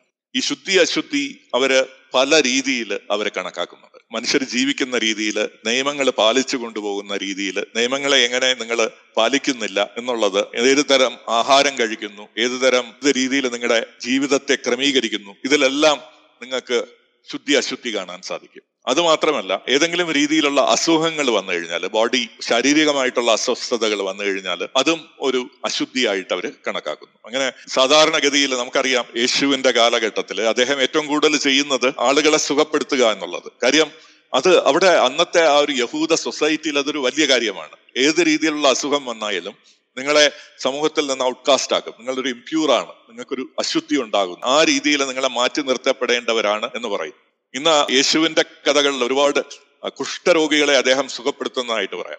ഇന്ന് പറയുന്നത് കുഷ്ഠരോഗം എന്നുള്ള ഒരു രോഗം ആ കാലത്ത് അല്ല ഉടലെടുത്തത്. അതിന് പിന്നീടാണ് വന്നത്. പക്ഷെ കുഷ്ഠരോഗികൾ എന്ന് പറഞ്ഞ് അതിൽ അടയാളപ്പെടുത്തുന്നവരെല്ലാം ഏതെങ്കിലും രീതിയിൽ സ്കിൻ ഡിസോർഡർ ചെറിയ രീതി തൊലിപ്പുറത്തുണ്ടാകുന്ന അസുഖങ്ങൾ മാത്രമാണ് ഇത്തരത്തിൽ വലിയ ഒരു ഇംപ്യൂരിറ്റി ആയിട്ട് കണക്കാക്കി അവരെ ഒറ്റപ്പെടുത്തുന്നതായിട്ട് നമ്മൾ കാണുന്നു. അത് അവരുടെ ഒരു വലിയ ഘടനയാണ്. ആ ഇംപ്യൂരിറ്റി ഇന്ത്യയിൽ വാസ്തവത്തിൽ അവർക്ക് അങ്ങനെ ദർശിക്കാൻ സാധിച്ചില്ല. പക്ഷെ അവർ വേറൊരു രീതിയിൽ ദർശിക്കുന്നതാണ്. ഇവിടെ ഡിഫറെന്റ് കാസ്റ്റുകളും ആ കാസ്റ്റുകൾ തമ്മിൽ മാറ്റി നിർത്തപ്പെടുന്നതും ഏതോ ഒരു കാസ്റ്റിനെ കൂടാത്തവരാണ് എന്ന് കണക്കാക്കപ്പെടുന്നതും ഇവർ നമ്മൾക്ക് സങ്കല്പിച്ചു തന്ന ഒരു കാര്യമാണ്. അതായത് നമ്മുടെ സമൂഹത്തിൽ ഒരു കാസ്റ്റ് ഈ തരത്തിൽ ഇംപ്യൂർ ആണ് എന്ന് അവർ അടയാളപ്പെടും ദില്ല ക്രിണിയുഗേർ എന്ന് പറയുന്ന ഒരു ആദ്യകാല സഞ്ചാരി അദ്ദേഹം പറയുന്നത് അദ്ദേഹത്തിന്റെ the agreement of the customs of East Indians with those of Jews and other ancient people എന്നുള്ള ഒരു പുസ്തകം അദ്ദേഹം എഴുതിയിട്ടുണ്ട്. ഡില ക്രിയുഗിനർ അദ്ദേഹം ആയിരത്തി എഴുന്നൂറ്റി അഞ്ചിലാണ് ഈ പുസ്തകം എഴുതുന്നത്. അദ്ദേഹം പറയുന്നു ഇവിടെ ഒരു പാഗൻ ഇന്ത്യ നിലനിൽക്കുന്നത് പല ട്രൈബുകളായിട്ടാണ് പല ഗോത്രങ്ങളായിട്ടാണ് നാല് ഗോത്രങ്ങളായിട്ടാണ്. ആ നാല് ഗോത്രങ്ങളിൽ തമ്മിൽ ശുദ്ധിയുടെ ഒരു കാര്യമുണ്ട്. അതിൽ ഒരു ഗോത്രത്തെ അവർ ഔട്ട്കാസ്റ്റുകളായിട്ട് കൺസിഡർ ചെയ്യുന്നു. അവരെ പറയാസ് എന്നുള്ള വാക്ക് പറയാസ് എന്നുള്ള വാക്ക് വരുന്നത് ഇംഗ്ലീഷ് ഡിക്ഷണറിയിൽ തന്നെ വരുന്നത്. ഈ പറയാസ് എന്നുള്ള ഒരു സമൂഹം ഔട്ട്കാസ്റ്റഡുകളായിട്ട് നിൽക്കുന്നു എന്ന് അദ്ദേഹം പറയുന്നു. ഇതിനെക്കുറിച്ച് ആയിരത്തി എഴുന്നൂറ്റി അറുപത്തി മൂന്നിൽ റോബർട്ട് ഓർമെ എന്നുള്ള എഴുത്തുകാരനും ജാതികളും ട്രൈബ് ഗോത്രങ്ങളും നിലനിൽക്കുന്നതായിട്ട് പറയുന്നു. ഇവർ ഫോർ പ്രിൻസിപ്പിൾ ഗോത്രങ്ങളായിട്ടാണ് അന്ന് കണക്കാക്കുന്നത് അതിൽ ബ്രാഹ്മണൻ ക്ഷത്രിയൻ വൈശ്യൻ ശൂദ്രൻ എന്നുള്ള നാല് ട്രൈബുകൾ നാല് ഗോത്രങ്ങളാണ് ഇവിടെ നിൽക്കുന്നത്. അതിന് അകത്ത് ഗോത്രങ്ങളിനകത്ത് വേറെയും ഇന്റേണൽ സബ് കാസ്റ്റുകൾ ഉണ്ട് എന്ന് അവർ പറയുന്നു. ദ സ്ക്രിപ്റ്റേഴ്സ് ഓഫ് ജെന്റൂസ് എന്ന് ജോൺ സഫന ഹോൾവെൽ ആയിരത്തി എഴുന്നൂറ്റി അറുപത്തി അഞ്ചിൽ ഒരു പുസ്തകം എഴുതി. The interesting historical events relative to the province of Bengal and the empire of Hindustan എന്നുള്ള അദ്ദേഹത്തിന്റെ പുസ്തകത്തിൽ the holy tribe of Brahmins എന്നാണ് പറയുന്നത്. ഹോളി ട്രൈബ് അതായത് ദൈവം നിയോഗിച്ചു കൊടുത്തിട്ടുള്ള ഒരു ഗോത്രമാണ് ബ്രാഹ്മണ ഗോത്രം എന്ന് അദ്ദേഹം അതിൽ വിലയിരുത്തുന്നു. തോമസ് മോറീസ് എന്നുള്ള ഒരു എഴുത്തുകാരൻ ആയിരത്തി എണ്ണൂറിൽ Indian antiquities or dissertation relative to Hindustan എന്നുള്ള അദ്ദേഹത്തിന്റെ പുസ്തകത്തിൽ ട്രൈബ് ഓഫ് ബ്രാഹ്മിൻസ് അതായത് ബ്രാഹ്മണ ഗോത്രം എന്നുള്ള വാക്കാണ് ഉപയോഗിക്കുന്നത്. അവർക്ക് മാത്രമേ വേദം വായിക്കാനുള്ള അനുവാദമുള്ളൂ. വേദത്തെക്കുറിച്ച് വിശദീകരണം നൽകാനും ഇന്റർപ്രറ്റ് ചെയ്യാനുള്ള ഒരു അധികാരം ഈ ഒരു ഗോത്രത്തിന് മാത്രമേ ഉള്ളൂ എന്നുള്ളതാണ് അവർ പറയുന്നത്. ആയിരത്തി എഴുന്നൂറ്റി എഴുപത്തി ആറിൽ വളരെ പ്രസിദ്ധമായിട്ടുള്ള ഒരു പുസ്തകത്തിന്റെ പേരാണ് കോഡ് ഓഫ് ജെന്റു ലാസ് നേരത്തെ പറഞ്ഞ പോലെ ഹിന്ദു എന്നുള്ള വാക്കല്ല അവർ ഉപയോഗിക്കുന്നത്. ആദ്യം അവർ യൂസ് ചെയ്തത് ജെന്റു ലാസ് എന്നുള്ളതാണ്. കോഡ് ഓഫ് ജെന്റു ലാസിൽ അവർ ഈ ധർമ്മശാസ്ത്രങ്ങളുടെ എല്ലാം ഒരു കമ്പൈലേഷൻ എടുത്ത് അതാണ് ഈ മോശയുടെ നിയമങ്ങൾക്ക് തതുല്യമായിട്ട് ഭാരതീയർക്ക് കിട്ടിയിട്ടുള്ള ദൈവികമായിട്ടുള്ള നിയോഗം എന്നുള്ള രീതിയിൽ ഇദ്ദേഹം അവതരിപ്പിക്കുന്നുണ്ട്. അതിന്റെ ഓദർ ഹാൽഹെഡ് എന്നുള്ള എഴുത്തുകാരനാണ്. ഹാൽഹെഡിന്റെ ആയിരത്തി എഴുന്നൂറ്റി എഴുപത്തി ആറിലെ code of gentoo laws or ordinations of pundits from a Persian translation made from original written in the Sanskrit language എന്നുള്ള വിശദീകരണത്തോടു കൂടിയാണ് അദ്ദേഹം കൊടുത്തത്. അപ്പം അദ്ദേഹം അതിൽ പറഞ്ഞു ലിവൈറ്റ്സ് ലിവൈറ്റ്സ് എന്നുള്ളതാണ് ബ്രാഹ്മിൻസ് എന്നും. അതായത് ലെവിയുടെ ഗോത്രത്തിൽപ്പെട്ട ആൾക്കാരാണ് ബ്രാഹ്മിൻസ് എന്നും. അവർ മറ്റ് ആൾക്കാരെ ഒന്നും സാമീപ്യം അല്ലെങ്കിൽ അവരുമായിട്ടുള്ള ഇടപഴകൽ വളരെ പരിമിതമാക്കുന്നുണ്ട്. കാര്യം അവർക്ക് പ്യൂരിറ്റി വലിയൊരു കാര്യമാണ്. ഈ പ്യൂരിറ്റി എന്ന് പറയുന്നത് ലിവൈറ്റ്സിനും വലിയൊരു കാര്യമാണ്. പ്യൂരിറ്റി ശുദ്ധി എന്നുള്ളത്. ആ ശുദ്ധി ബ്രാഹ്മണന്മാരും നിലനിർത്തി എന്നുള്ളതാണ് ഇവിടെ പറയുന്നത്. വില്യം കാരി എന്നുള്ള ഒരു എഴുത്തുകാരൻ പറയുന്നത് നമുക്കത് ഒഴിവാക്കാൻ പറ്റാത്ത നമുക്കത് തള്ളിക്കളയാൻ പറ്റാത്ത ഒരു സാമീപ്യം ഹിന്ദുസും ലെവിഷ്യൽ ലോവുമായിട്ട് ഉണ്ട് എന്ന് അദ്ദേഹം എഴുതി വെക്കുന്നുണ്ട്. ആയിരത്തി എഴുന്നൂറുകളിൽ കോൺട്രാക്ടിങ് അൺക്ലീൻനെസ് അതായത് അശുദ്ധി വരിക്കുക എന്നുള്ളത് എന്നുള്ളത് ഈ ബ്രാഹ്മണരുടെ ഇടയിലും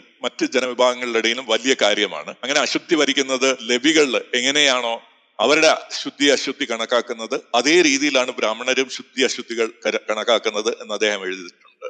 അതായത് ഒരു എല്ല് കഷ്ണം തൊടുകയോ ഒരു മരിച്ച ആളെ തൊടുകയോ ഏതെങ്കിലും ആനിമൽസിനെ ജന്തുക്കളെ തൊടുകയോ ഒക്കെ ചെയ്തു കഴിഞ്ഞാൽ ഇവർ അവരുടെ ശുദ്ധി നശിക്കുന്നതായിട്ടും പിന്നെ കുളിച്ച് ശുദ്ധരാവേണ്ടതായിട്ടും എന്നുള്ള റിസംബ്ലൻസ് ഒക്കെ ഉണ്ടായിട്ടുണ്ട് എന്ന് അദ്ദേഹം പറയുന്നുണ്ട്. വില്യം സ്റ്റോക്ടൺ എന്നുള്ള എഴുത്തുകാരൻ പറയുന്നത് ബ്രാഹ്മണൻസ് എന്ന് പറഞ്ഞു കഴിഞ്ഞാൽ ഒരു ഗോത്രം. അത് that is meant for maintenance of learning എന്നുള്ളതിന് വേണ്ടിയിട്ടാണ് എന്ന് അദ്ദേഹം പറയുന്നുണ്ട്. അദ്ദേഹം ഒരു മിഷണറി ആയിരുന്നു. Baptist mission in India containing a narrative of it rise progress and present condition എന്നുള്ള അദ്ദേഹത്തിന്റെ പുസ്തകത്തിൽ ബ്രാഹ്മണന്റെ റോൾ എന്ന് പറഞ്ഞു കഴിഞ്ഞാൽ യഹൂദ പുരോഹിതന്മാർക്ക് തതുല്യമാണ് എന്ന് അദ്ദേഹം രേഖപ്പെടുത്തിയിട്ടുണ്ട്. അവിടെ കൺസേൺ ഫോർ പ്യൂരിറ്റി ശുദ്ധിയെക്കുറിച്ചുള്ള കൺസേൺ ആണ് ഇവിടെ ഏറ്റവും മുന്നിട്ട് നിൽക്കുന്നതായിട്ട് അദ്ദേഹം പറയുന്നുണ്ട്. ബൈബിളിൽ എങ്ങനെയാണോ ജൂയിഷ് ലോ യഹൂദന്മാരുടെ നിയമങ്ങൾ ദൈവം മോഷസിന് കൊടുത്തത് എന്നുള്ളത് പോലെ ഭാരതത്തിൽ എങ്ങനെയോ ഇവരും അത് ധരിച്ചിരിക്കുന്നു. അവർക്കും ദൈവത്തിൽ നിന്ന് ഈ നിയമങ്ങൾ കിട്ടി എന്നുള്ളതാണ് ഇവരും ധരിക്കുന്നത്. അപ്പൊ അവിടെ ഈ ലോ ഗീവേഴ്സും ഔട്ട്കാസ്റ്റുകളും ശുദ്ധി അശുദ്ധിയുടെ മാനദണ്ഡം വെച്ചുകൊണ്ട് നമ്മൾ ആലോചിക്കണം ഈ ശുദ്ധി അശുദ്ധിയൊക്കെയാണ് ഇവിടെ സംസാരിച്ചു വരുന്നത്.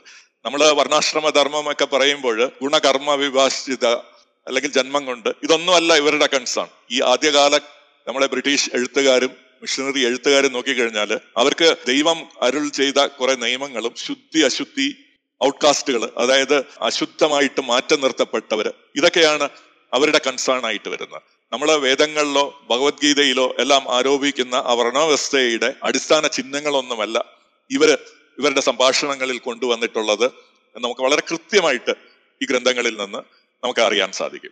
മോസസിന് എങ്ങനെയാണോ ദൈവം നിയമം നൽകിയത് അതേപോലെ ദൈവം ഭാരതത്തിൽ ഒരു ഇക്വലന്റ് മോസസ് ആണ് മനു എന്നുള്ളത്. അത് ഒരു ഇവരുടെ ഡീഗ്രഡേഷനിൽ നിന്ന് മോസസിനെ ഇവർ മനുവായിട്ട് കണക്കാക്കുന്നതായിട്ടും ഇവരുടെ ഇവരുടെ ഗ്രന്ഥങ്ങളിൽ എഴുതി വച്ചിട്ടുണ്ട്.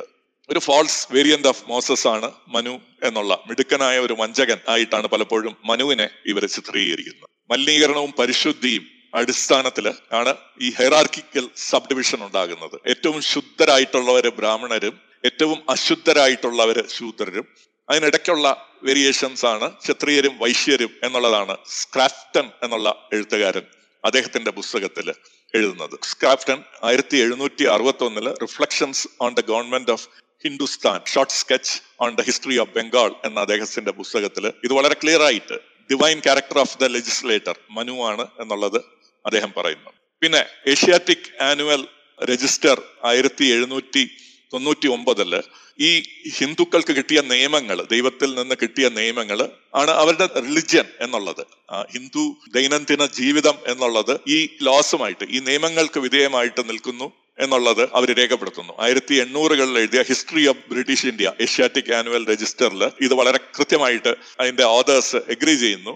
Religion and civilisation of Hindus must have stood ancient law giver who has presented the laws of the nation as a divine revolution ഈ മതത്തെ സ്ഥാപിക്കുന്നത് ഏതോ ഒരു ഏൻഷ്യന്റ് ലോ ഗീവർ ഏതോ ഒരു പ്രാചീനമായിട്ടുള്ള നിയമ പാലകൻ ദൈവത്തിൽ നിന്ന് കിട്ടിയ നിയമങ്ങളെ അവതരിപ്പിച്ചുകൊണ്ടാണ് ഹിന്ദുമതം സ്ഥാപിക്കുന്നത് എന്ന് ഇവർ പറയുന്നു ഇത്തരം കാര്യങ്ങൾ ഞാൻ സമയമില്ലാത്തതുകൊണ്ട് എല്ലാ പുസ്തകങ്ങളിലൂടെയും പോകുന്നില്ല. പക്ഷെ അതിന്റെ പേരുകൾ പറയാം. ബെർണിയർ ഫ്രാൻസ്വ ആയിരത്തി അറുന്നൂറ്റി എഴുപത്തി ഒന്നിൽ എഴുതിയിട്ടുള്ള അദ്ദേഹത്തിന്റെ ഫ്രഞ്ച് ഗ്രന്ഥത്തിൽ പറയുന്നു ഓൾവെൽ ജോൺ ആയിരത്തി എഴുന്നൂറ്റി അറുപത്തി അഞ്ചിൽ എഴുതിയിട്ടുള്ള interesting historical events relative to provinces of Bengal എന്നുള്ള അദ്ദേഹത്തിന്റെ ഗ്രന്ഥത്തിൽ പറയുന്നു. പിന്നെ സർ വില്യം ജോൺസ് ആയിരത്തി എഴുന്നൂറ്റി തൊണ്ണൂറ്റി ആറിൽ institutes of Hindu law or ordinance of Manu എന്നുള്ള പുസ്തകത്തിൽ പറയുന്നു. ആയിരത്തി അറുന്നൂറ്റി മുപ്പതിൽ ലോർഡ് ഹെൻറി എഴുതിയിട്ടുള്ള display of two foreign sects in Asian East Indies എന്നുള്ള പുസ്തകത്തിൽ പറയുന്നു. ആയിരത്തി എഴുന്നൂറ്റി അറുപത്തി ഒമ്പതിൽ Benjamin Martin physio geology or a new system of philosophical geography എന്നുള്ള അദ്ദേഹത്തിന്റെ പുസ്തകത്തിൽ പറയും. ഇവർ ലോ ഡിലാ കെർണിയറിന്റെ പുസ്തകം ഞാൻ പറഞ്ഞു ആയിരത്തി എഴുന്നൂറ്റി അഞ്ചിൽ the agreement of the customs of East Indians with those of Jews എന്നുള്ളതിൽ അദ്ദേഹം വളരെ കൃത്യമായിട്ട് പറയുന്നു ഒരു വിഭാഗം ആൾക്കാരെ പുറത്ത് തള്ളപ്പെട്ടവരാണ് എക്സ് കമ്മ്യൂണിക്കേറ്റ്സ് ആണ്.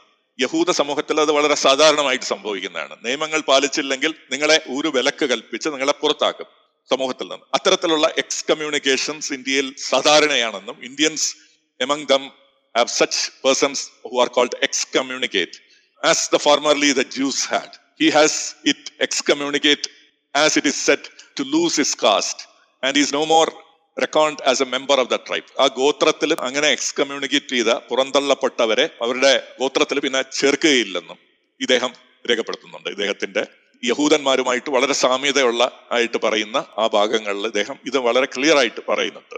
ഇവരെയാണ് പറയാസ് എന്ന റോജിയറസ് ആയിരത്തി അറുന്നൂറ്റി തൊണ്ണൂറ്റി ഒമ്പതിൽ അദ്ദേഹത്തിന്റെ ഡച്ച് ഗ്രന്ഥത്തിൽ അദ്ദേഹം പറയുന്നത് പറയാസ് എന്നുള്ള ഒരു കമ്മ്യൂണിറ്റിയാണ് ഇങ്ങനെ എക്സ് കമ്മ്യൂണിക്കേറ്റ് ചെയ്യപ്പെട്ട കമ്മ്യൂണിറ്റി അവർ എക്സ് കമ്മ്യൂണിക്കേറ്റ് ചെയ്യാൻ കാരണം അവർ ഇംപ്യൂർ ആണ്. അവർ എന്തോ ഏതോ രീതിയിൽ അശുദ്ധി അവരിൽ ഉണ്ടാവുകയും അങ്ങനെ ബ്രാഹ്മിൻസ് അവരുമായിട്ട് ബന്ധപ്പെടാൻ വിസമ്മതിക്കുകയും അങ്ങനെ അവരെ സമൂഹത്തിൽ നിന്ന് പുറന്തള്ളകപ്പെടുകയും ചെയ്തു. അങ്ങനെയാണ് അവർ ഒരു പറയാ കമ്മ്യൂണിറ്റി ഒരു പറയാ ഗോത്രം സ്ഥാപിച്ചെടുത്തത് എന്നാണ് ഇവർ പറയുന്നത്. പ്യൂരിറ്റി എന്ന് പറയുന്നത് പഴയ നിയമത്തിലെ ലെവിറ്റിക്കസ് എന്നുള്ളതും നമ്പേഴ്സ് എന്നുള്ള പുസ്തകത്തിലും വളരെ കൃത്യമായിട്ട് പറയുന്നുണ്ട്.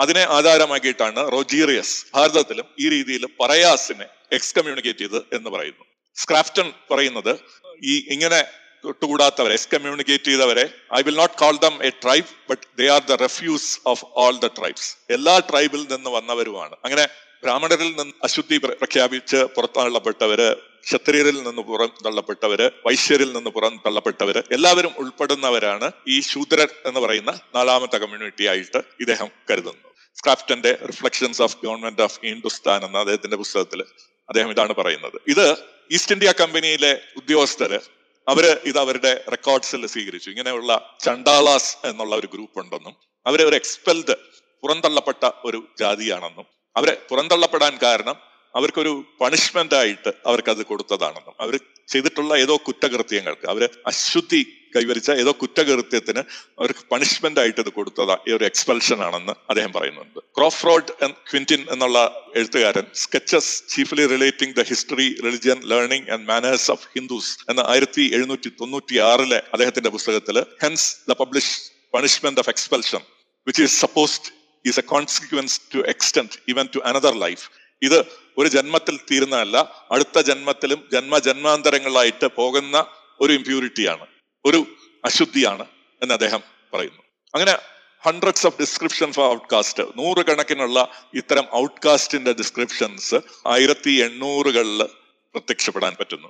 അബി ഡുബോയ്സ് എന്നുള്ള പ്രസിദ്ധനായിട്ടുള്ള ജാതിയെക്കുറിച്ച് എഴുതിയിട്ടുള്ള എഴുത്തുകാരൻ. ആയിരത്തി എണ്ണൂറ്റി പതിനേഴിൽ description of characters and manners and customs of people of ഇന്ത്യയിൽ ഇത്തരം സിവിൽ എക്സ് കമ്മ്യൂണിക്കേഷനെ കുറിച്ചും എങ്ങനെയാണ് ഒരു ജാതിയിൽ നിന്ന് പുറന്തള്ളപ്പെടുന്നതെന്നും വേറെ ആരും പുറന്തള്ളപ്പെട്ട് കഴിഞ്ഞാൽ അവരുമായിട്ട് ബന്ധപ്പെടുന്നില്ല എന്നും അവർക്ക് വെള്ളം പോലും കുടിക്കാൻ കൊടുക്കുന്നില്ല എന്നുള്ളതിനെ കുറിച്ചൊക്കെ എഴുതുന്നുണ്ട്. ജോസഫ് റോബർട്ട്സ് ആയിരത്തി എണ്ണൂറ്റി നാൽപ്പത്തി ഏഴിൽ caste in its religious and civil character opposed Christianity എന്നുള്ള അദ്ദേഹത്തിന്റെ പുസ്തകത്തിൽ ഇങ്ങനെ ഏതെങ്കിലും രീതിയിൽ ദൈവം നൽകിയ നിയമങ്ങൾ അതായത് മനുവിന്റെ നിയമങ്ങളാണ് അവർ ഉദ്ദേശിക്കുന്നത്. നിയമങ്ങളെ ട്രാൻസ്ക്രസ് ചെയ്ത് കഴിഞ്ഞാൽ അവരെ ഔട്ട്കാസ്റ്റ് ആക്കുകയും അവർ ഒരു തരത്തിലുള്ള വ്യക്തിമായിട്ട് സമൂഹത്തിൽ കഴിഞ്ഞുകൂടുകയും ചെയ്യും എന്ന് അദ്ദേഹം രേഖപ്പെടുത്തുന്നു. അപ്പൊ ഇതിന്റെ ഫാക്ച്വൽ സ്ട്രക്ചർ ഇതാണ് എന്നാണ് യൂറോപ്യൻ സ്കോളേഴ്സ് പറയുന്നത്. അതിനെക്കുറിച്ചുള്ള കൂടുതൽ വിവരണങ്ങൾ നമ്മൾ ഈ ജുഡായിസവുമായിട്ട് എങ്ങനെ ബന്ധപ്പെടുത്തിയിരിക്കുന്നു ഈ ഫാക്ച്വൽ വിവരണങ്ങൾ എന്നുള്ളത് സട്ക്ലിഫ് രണ്ടായിരത്തി മൂന്നിൽ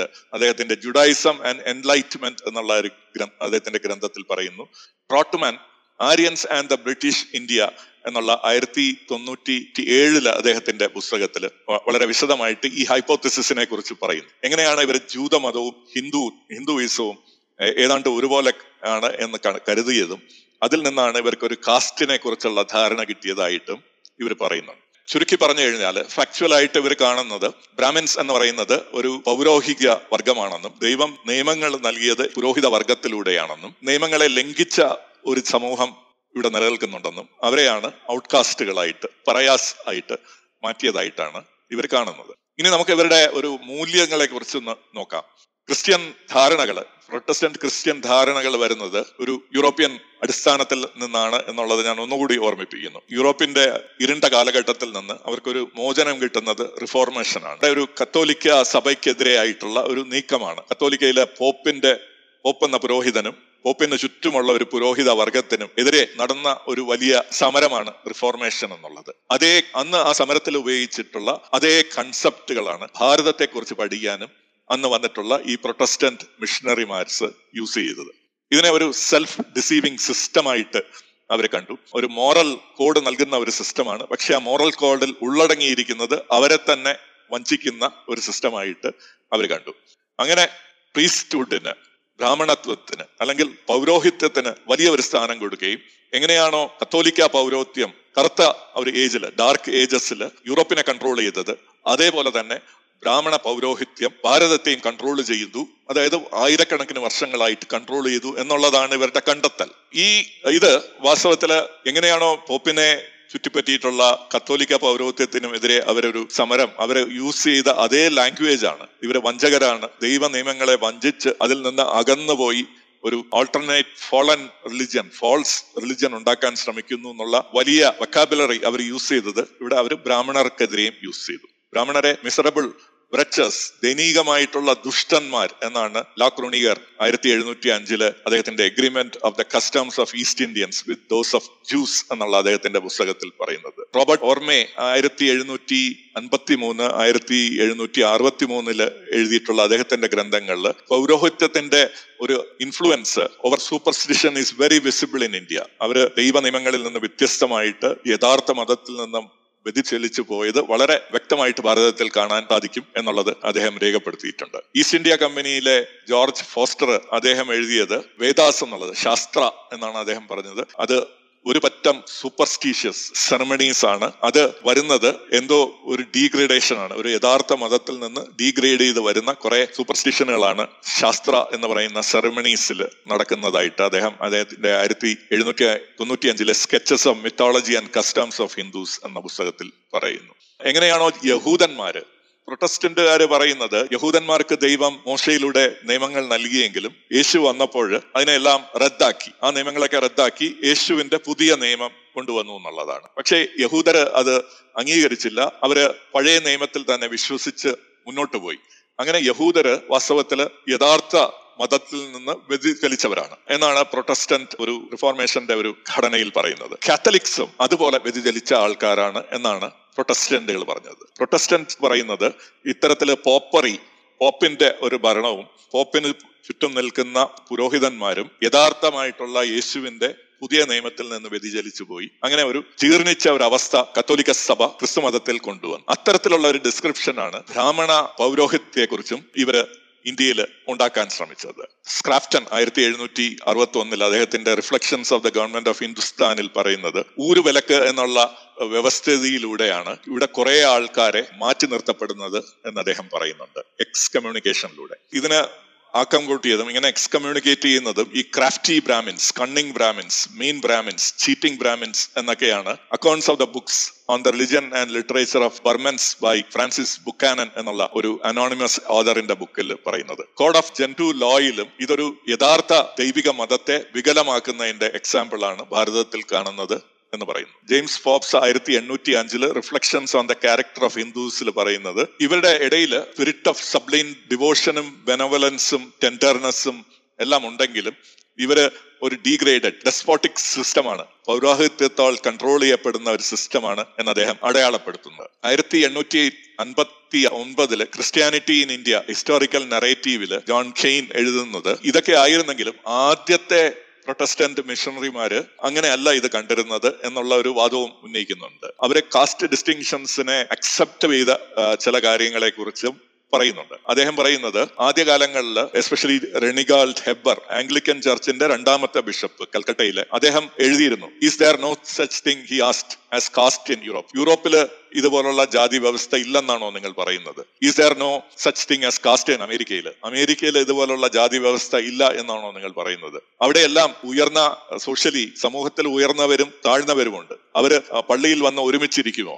ഇവർക്കെല്ലാം ഇരിക്കാൻ വ്യത്യസ്തമായിട്ടുള്ള ഇടങ്ങളല്ലേ അമേരിക്കയിലും യൂറോപ്പിലും നിങ്ങൾ നൽകുന്നത്. നല്ല വസ്ത്രം ഇട്ടുകൊണ്ട് പള്ളിയിൽ വരുന്നവർക്ക് അൽത്താരയുടെ അടുത്തിരിക്കാനും നല്ല വസ്ത്രങ്ങളല്ലാതെ വളരെ സോയിൽഡ് ക്ലോത്ത്സ് യൂസ് ചെയ്ത് വരുന്നവരെ നിങ്ങൾ മാറ്റി നിർത്തുന്നില്ലേ നിങ്ങളുടെ പള്ളികളിൽ? എന്ന് പറഞ്ഞ് ബിഷപ്പ് ഹെബ്ബർ പറഞ്ഞതായിട്ട് John Kaye Christianity of India Christianity in India എന്നുള്ള പുസ്തകത്തിൽ പറയുന്നു. അത് ഈ social distinctions exist in all societies എന്നാണ് ബിഷപ്പ് ഹെബ്ബർ പറയുന്നത്. എല്ലാ സമൂഹങ്ങളിലും സാമൂഹിക വ്യത്യാസങ്ങൾ നിലനിൽക്കും. ആൻഡ് ഇറ്റ് ഈസ് അതുകൊണ്ട് അദ്ദേഹം ഒരു കാര്യം കൂടെ ആഡ് ചെയ്തു. ദൈവം ഒരു കാലത്തും മനുഷ്യരെല്ലാവരും ഒരുപോലെ ഇരിക്കണം എന്നുള്ളത് വിചാരിച്ചിട്ടില്ല. അവർ തമ്മിൽ വ്യത്യാസം ഉണ്ടാകും എന്നുള്ളത് തന്നെയാണ് ദൈവത്തിന്റെ നിശ്ചയം എന്നാണ് ബിഷപ്പ് ഹെബ്ബർ പറഞ്ഞത്. അങ്ങനെ ഇത് ഒരു അംഗീകരിച്ച സിറ്റുവേഷൻ ആയിട്ട് പള്ളികളിൽ കമ്മ്യൂണിയൻ നൽകുമ്പോൾ ഈ വീഞ്ഞ് കുടിക്കുന്നത് പല ജാതികൾക്ക് പല കപ്പുകളിൽ കൊടുക്കുന്ന സ്ഥിതി ഇരിക്കാൻ പല ജാതികൾക്ക് ഡിഫറെന്റ് സ്ഥലങ്ങൾ ക്രമീകരിക്കുക എന്നുള്ളതെല്ലാം ആദ്യകാലങ്ങളിൽ പള്ളികളിൽ നടന്നിരുന്നു. അത് പിന്നീട് വലിയ രീതിയിൽ പ്രൊട്ടസ്റ്റന്റ് മിഷണറിമാരുടെ ഒരു ഇടപെടൽ കൊണ്ട് ഇതിനെ ഒരുപാട് എതിർക്കപ്പെടുകയാണ് ചെയ്തു. ആ എതിർപ്പുകളിൽ നിന്നാണ് പ്രൊട്ടസ്റ്റന്റ് സിസ്റ്റം വരുന്നത്. അപ്പം അതിൽ അവർ പറയുന്നത് ജാതി ഒരു സോഷ്യൽ കൺസ്ട്രക്റ്റ് ആണെങ്കിൽ അതായത് മതത്തിന് അതീതമായിട്ടുള്ള ഒരു കാര്യമാണെങ്കിൽ അവർക്ക് പ്രശ്നമില്ല. പക്ഷെ അവരുടെ പ്രശ്നം ഇത് ഹിന്ദു മതത്തിന്റെ അവിഭാജ്യമായുള്ള ഒരു ഘടകമാണ്. ഹിന്ദു മതമാണ് ഹിന്ദുയിസമാണ് ഈ ജാതി വ്യവസ്ഥ മനുഷ്യരിൽ അടിച്ചേൽപ്പിക്കുന്നത്. അതുകൊണ്ട് അതിനെ ഒരു കാലത്തും നമുക്ക് അംഗീകരിക്കാൻ പറ്റില്ല. അത് ഹിന്ദു മതത്തിന്റെ ഒരു ഭാഗമല്ലായിരുന്നെങ്കിൽ അത് നമുക്ക് അംഗീകരിക്കാമായിരുന്നു. ഇതായിരുന്നു പ്രൊട്ടസ്റ്റന്റ് മിഷണറിമാരുടെ വാദം. അവരുടെ ഇടയിൽ അന്നത്തെ ക്രിസ്ത്യാനിറ്റിയിൽ അവർ പറയുന്നത് ക്രിസ്ത്യാനികൾക്ക് മൂന്ന് കാര്യങ്ങളാണ് ചെയ്യേണ്ടത്. ഒന്ന് അവർ ഒബ്ലിഗേറ്ററി ആയിട്ട് ചെയ്യേണ്ട കാര്യങ്ങൾ അവശ്യം ചെയ്യേണ്ട കാര്യങ്ങൾ രണ്ട് അവർ അവശ്യമായിട്ട് തള്ളിക്കളയേണ്ട കാര്യങ്ങൾ അവർ പ്രൊഹിബിറ്റഡ് ആയിട്ടുള്ള കാര്യങ്ങൾ മൂന്ന് വേണമെങ്കിൽ അവർക്ക് ചെയ്യാവുന്ന കാര്യങ്ങൾ. എന്ന് വെച്ച് കഴിഞ്ഞാൽ അതിലൊരു അഭിപ്രായമില്ല. അത് നമുക്ക് അവർ ചെയ്യണമെന്നോ ചെയ്യേണ്ടതെന്നോ പറയാത്ത കാര്യങ്ങൾ. അങ്ങനെ മൂന്ന് കാര്യങ്ങളാണ്. അപ്പോൾ അവർ കാസ്റ്റ് സിസ്റ്റം പറയുന്നത് പ്രൊഹിബിറ്റഡ് ആണ്. കാര്യം അതൊരു വേറൊരു മതത്തിന്റെ ഫാൾസ് റിലിജിയന്റെ ഒരു ഡീഗ്രേഡഡ് ആയിട്ട് വന്നിട്ടുള്ള ഒരു ജാതിയുടെ ജാതി എന്ന് പറഞ്ഞു കഴിഞ്ഞാൽ ഒരു ഗോത്രത്തിന്റെ ഗോത്ര രാഷ്ട്രത്തിന്റെ ഒരു വ്യവസ്ഥിതി ആയതുകൊണ്ട് അത് തള്ളിക്കളയേണ്ടതാണ്. ഇതിൽ വളരെ പ്രത്യേകമായിട്ട് അറിയേണ്ടത് കേരളത്തിലെ ആ കാലഘട്ടത്തിൽ മലബാർ റൈറ്റ്സ് കോൺട്രവേഴ്സി എന്നുള്ളൊരു കാര്യം നടക്കുകയുണ്ടായി. അത് റോബർട്ടോ ഡി നൊബിലി എന്ന് പറയുന്ന ഒരു ജസ്റ്റിറ്റ് മിഷനറി അദ്ദേഹം കൺവേർട്ട് ചെയ്ത ക്രിസ്തു മതത്തിലേക്ക് കൺവേർട്ട് ചെയ്ത ആൾക്കാർക്ക് കുടുമി വെക്കാനും പൂണൂൽ ധരിക്കാനും അവരുടെ ജാതീയമായിട്ടുള്ള കാര്യങ്ങളെല്ലാം നിലനിർത്താനുമുള്ള ഒരു അവകാശം അദ്ദേഹം കൊടുത്തു. അദ്ദേഹം പോലും ഡി നൊബിലി പോലും ഒരു ബ്രാഹ്മണനെ പോലെ വസ്ത്രധാരണം ധരിക്കുകയും നെറ്റിയിലെ ചന്ദന കുറിയിടുകയും ഒക്കെ ചെയ്തു എന്നാണ് പറയപ്പെടുന്നത്. ഇദ്ദേഹത്തിനെ വലിയ രീതിയിൽ ഈ പ്രൊട്ടസ്റ്റന്റ് മിഷണറിമാര് വിമർശിക്കുന്നതായിട്ട് കാണാം. ഇദ്ദേഹം ഏതോ ഒരു ഫാൾസ് റിലിജിയന്റെ സ്വഭാവമുള്ള കാര്യങ്ങളെ ക്രിസ്തു മതത്തിലേക്ക് കൊണ്ടുവരുന്നു എന്നുള്ള രീതിയിൽ ഇദ്ദേഹത്തിനെതിരെ വലിയ ഒരു വിമർശനം ഉണ്ടാകുകയും അത് പോപ്പിലേക്ക് വത്തിക്കാനിൽ എത്തുകയും പോപ്പ് ആദ്യം അത് ഡി നൊബിലി എന്ന് പറയുന്നത് വളരെ സീനിയർ ആയിട്ടുള്ള ഒരു പുരോഹിതനായതുകൊണ്ട് അത് അംഗീകരിക്കുകയും പിന്നീട് അതിനെ വിലക്കുകയും ഒക്കെ ചെയ്യുന്ന സംഭവങ്ങൾ നമുക്ക് കാണാൻ സാധിക്കും. അതോടുകൂടിയാണ് ഈ ജാതി വ്യവസ്ഥക്കെതിരെ വലിയ ഒരു തിയറിറ്റിക്കൽ ഫ്രെയിം വർക്ക് ഒരു ഒരു ഇന്റലക്ച്വൽ ഫ്രെയിം വർക്ക് ഉണ്ടാക്കാൻ ഇവർക്ക് സാധിക്കുന്നത് എന്നാണ് റോബർട്ട് മാർക്കസ് ആയിരത്തി തൊള്ളായിരത്തി തൊണ്ണൂറിൽ എഴുതിയ the end of ancient Christianity എന്ന പുസ്തകത്തിൽ പറയുന്നു. ആദ്യകാല ക്രിസ്ത്യാനികൾ എങ്ങനെയാണോ ഭാരതത്തിൽ പെരുമാറിയത് അതിൽ നിന്ന് വിരുദ്ധമായിട്ട് പുതിയ ഒരു രീതിയിലുള്ള ഒരു വ്യവസ്ഥിതി കൊണ്ടുവരുന്നു. കാസ്റ്റ് ആദ്യം അവരൊരു സോഷ്യൽ ഇൻസ്റ്റിറ്റ്യൂഷൻ ആയിട്ടാണ് കരുതിയിരുന്നത്. പിന്നീടാണ് അത് ഒരു റിലിജിയസ് ഇൻസ്റ്റിറ്റ്യൂഷൻ ആയിട്ട് മാറുകയും അത് തള്ളിക്കളയേണ്ട ഒരു കാര്യമാണ് എന്നവർക്ക് മനസ്സിലാകുകയും ചെയ്യുന്നത് ഇതിൽ ബിഷപ്പ് ഹെർബർ എറണികളുടെ ആയിരത്തി എണ്ണൂറ്റി തൊണ്ണൂറ്റി രണ്ടിലെ narrative of a journey through the upper provinces of India എന്നുള്ള അദ്ദേഹത്തിന്റെ ഗ്രന്ഥത്തിൽ ഒരു പുതിയതായിട്ട് മതം മാറിയ ഡേവിഡ് എന്നുള്ള ഒരു ഇന്ത്യക്കാരനെ സൗത്ത് ഇന്ത്യയിലുള്ള ഒരു പുതിയ കൺവേർട്ടിനെ കുറിച്ച് പറയുന്നു. അദ്ദേഹത്തിനോട് ബിഷപ്പ് ഹെർബർ ചോദിക്കുകയുണ്ടായി ഈ മതം അല്ല ഈ ജാതി എന്താണെന്ന് ചോദിച്ചു കഴിഞ്ഞാൽ ഡേവിഡ് പറയുന്നത് അതൊരു തീർത്തും മതത്തിന് പുറത്തുള്ള ഒരു വ്യവസ്ഥിതിയാണ്. ഇത് നമ്മുടെ മതം ഹിന്ദു മതവുമായിട്ട് യാതൊരു ബന്ധവുമില്ല.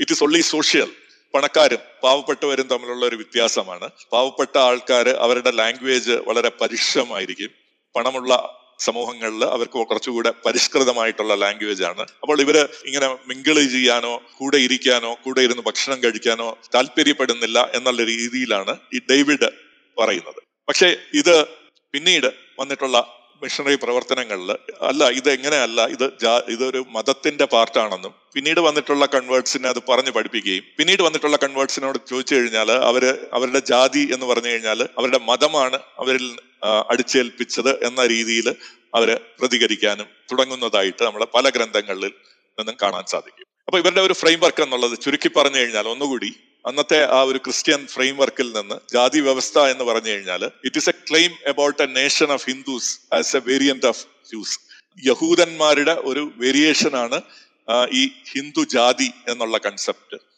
അതിൽ ബ്രാഹ്മണൻ എന്ന് പറയുന്നത് ഒരു പൗരോഹിത്യ വർഗമാണെന്നും അവരാണ് ദൈവത്താൽ നിയോഗിക്കപ്പെട്ട് നിയമങ്ങൾ നടപ്പാക്കാനുള്ള ആ ബാധ്യതയുള്ള ആൾക്കാർ എങ്ങനെയാണോ യഹൂദന്മാരിൽ ലവികൾക്ക് ആ അവകാശം കിട്ടിയത് അതേപോലെയുള്ള അവകാശമാണ് ബ്രാഹ്മണർക്കും കിട്ടിയതെന്നും അവർ നമ്മുടെ ഭാരത സമൂഹത്തിൽ അവർ ഡീഗ്രേഡ് ചെയ്യപ്പെടുകയും അവർ ഭക്തരെ എല്ലാം പറഞ്ഞ് തെറ്റിക്കുകയും അങ്ങനെ അവരുടേതായിട്ടുള്ള ഒരു ഹ്യൂമൻ ഫാബ്രിക്കേഷനിലുള്ള പല കാര്യങ്ങളും അവർ കൊണ്ടുവരികയും ചെയ്തു. അങ്ങനെ ഹിന്ദു മതം എന്നുള്ളത് അതിന് ആന്തരികമായിട്ടുള്ള ഒരു മൂല്യങ്ങളുമില്ല എന്നും.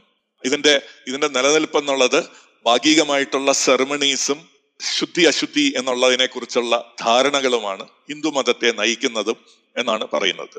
അപ്പം ഇതിന്റെ എല്ലാം അടിസ്ഥാനം എന്ന് പറഞ്ഞു കഴിഞ്ഞാൽ രാമായണം പോലുള്ള ഗ്രന്ഥങ്ങളാണ്. അതായത് അതിൽ ആന്തരികമായിട്ട് നമുക്ക് സ്പിരിച്വലായിട്ട് നമ്മളെ എലിവേറ്റ് ചെയ്യുന്ന ഒന്നുമില്ല എന്നും അതിൽ എക്സ്റ്റേണൽ സെറമണീസ് മാത്രമാണ്. ചില ഭാഗികമായിട്ട് ഉള്ള റിലിജിയസ് റിച്വൽസ് മാത്രമാണ് ഈ പുസ്തകങ്ങൾ പറയുന്നതെന്നും അതിൽ ശുദ്ധി അശുദ്ധി എന്നുള്ളത് ഇവരുടെ ഒരു പ്രധാന ഘടകമാണ് എന്നുള്ളത് ഇവർ പറയുന്നുണ്ട്. ഇത് ചാൾസ് ഗ്രാൻഡ് എന്നുള്ള പൊളിറ്റീഷ്യൻ ബ്രിട്ടീഷ് പാർലമെന്റിൽ ചെന്ന് പ്രസംഗിക്കുമ്പോൾ ഇതേ കാര്യമാണ് പാർലമെന്റിൽ പറയുന്നത്. Grant eighteen തേർട്ടീനിൽ observation of the state of the society among Asiatic subjects of Great Britain particularly with respect to morals and means of improving it എന്നുള്ളത് പാർലമെന്ററി പേപ്പേഴ്സിൽ നമുക്ക് കാണാൻ സാധിക്കും. ഇതേ കാര്യം അദ്ദേഹം വിശദീകരിക്കുന്നതായിട്ട്. ബ്രാഹ്മണൻ നിന്നുള്ള പൗരോഹിത്യ വർഗമാണ് ഫാബ്രിക് നിർമ്മിച്ചെടുത്തത് എന്ന് ഗ്രാന്റ് വളരെ വ്യക്തമായിട്ട് അവിടെ പാർലമെന്റിൽ പ്രഖ്യാപിക്കുന്നുണ്ട്.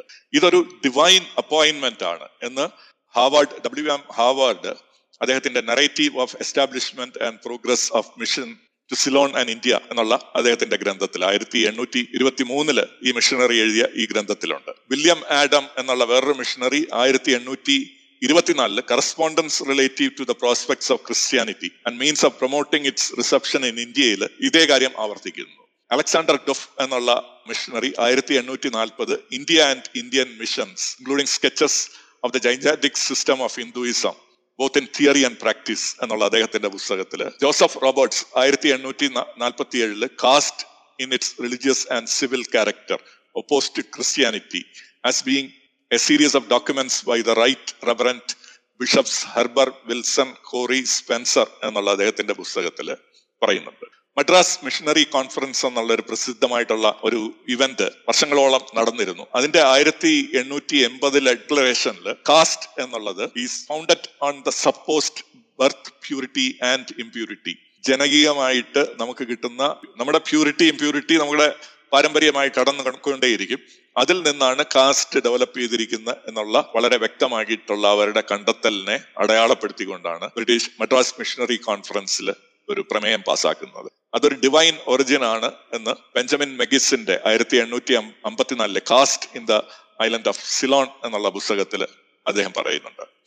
അത് കാസ്റ്റ് എന്ന് പറയുന്നത് ഹിന്ദുയിസവുമായിട്ട് ഇൻസെപ്പറബിൾ ആണ് എന്നുള്ള ഒരു തിരിച്ചറിവ് അവർക്ക് ഈ ഒരു കാലഘട്ടം മുതലാണ് ഉണ്ടാകുന്നത്. ഹാർക്കോർട്ട് ലയൽ ഹാർക്കോർട്ടിന്റെ nineteen twenty ഫോറിലെ side lights of crisis in India Alfred ലയലിന്റെ ആയിരത്തി എണ്ണൂറ്റി എൺപത്തിനാലിലെ Asiatic studies religious and social എന്നുള്ള പുസ്തകത്തിൽ റോബർട്ട് ഓർമേ ആയിരത്തി എണ്ണൂറ്റി അഞ്ചിലെ historical fragments of Mughal empire Strachey John ആയിരത്തി തൊള്ളായിരത്തി പതിനൊന്നിലെ India its administration and progress Henry Whitefield Indian problem in religion ആയിരത്തി തൊണ്ണൂറ്റി ഇരുപത്തിനാലിൽ ഹൊറസ് ഹേമൻ വിൽസൺ ആയിരത്തി എണ്ണൂറ്റി അറുപത്തിരണ്ടിൽ works of the late Horace Hayman Wilson. ഇവരെല്ലാം പറയുന്നത് inherent and chaotic appearance of Hinduism was a problem internal to the structure. ഇത് ഇതൊക്കെ ഇങ്ങനെ ഒറ്റ മതമായിട്ട് നിൽക്കുന്നുണ്ടെങ്കിലും അതിൽ ഒരുപാട് പ്രശ്നങ്ങൾ ഇൻഹോഹറന്റ് ആയിട്ട് പല ഭാഗങ്ങളെ കാണുന്നത് അത് ഹിന്ദുയിസത്തിന്റെ ഒരു ഇൻഹറന്റ് ഇന്റേണൽ സ്ട്രക്ചറിന്റെ ഒരു പ്രശ്നമാണ് എന്ന് അവർ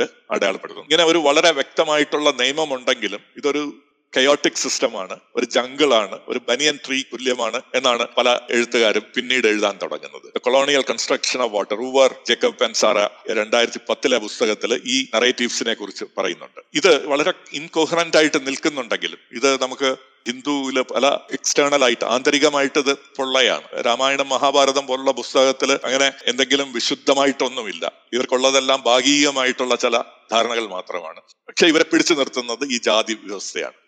ഒന്നുമില്ലെങ്കിലും ആന്തരികമായിട്ട് ശൂന്യമായിട്ടുള്ള ഒരു മതമാണെങ്കിലും ഇവരെ പിടിച്ചു നിർത്തുന്നത് ഈ ജാതി വ്യവസ്ഥയാണ് എന്നുള്ള തിരിച്ചറിവ് ഇവർക്കുണ്ടാകുന്നു.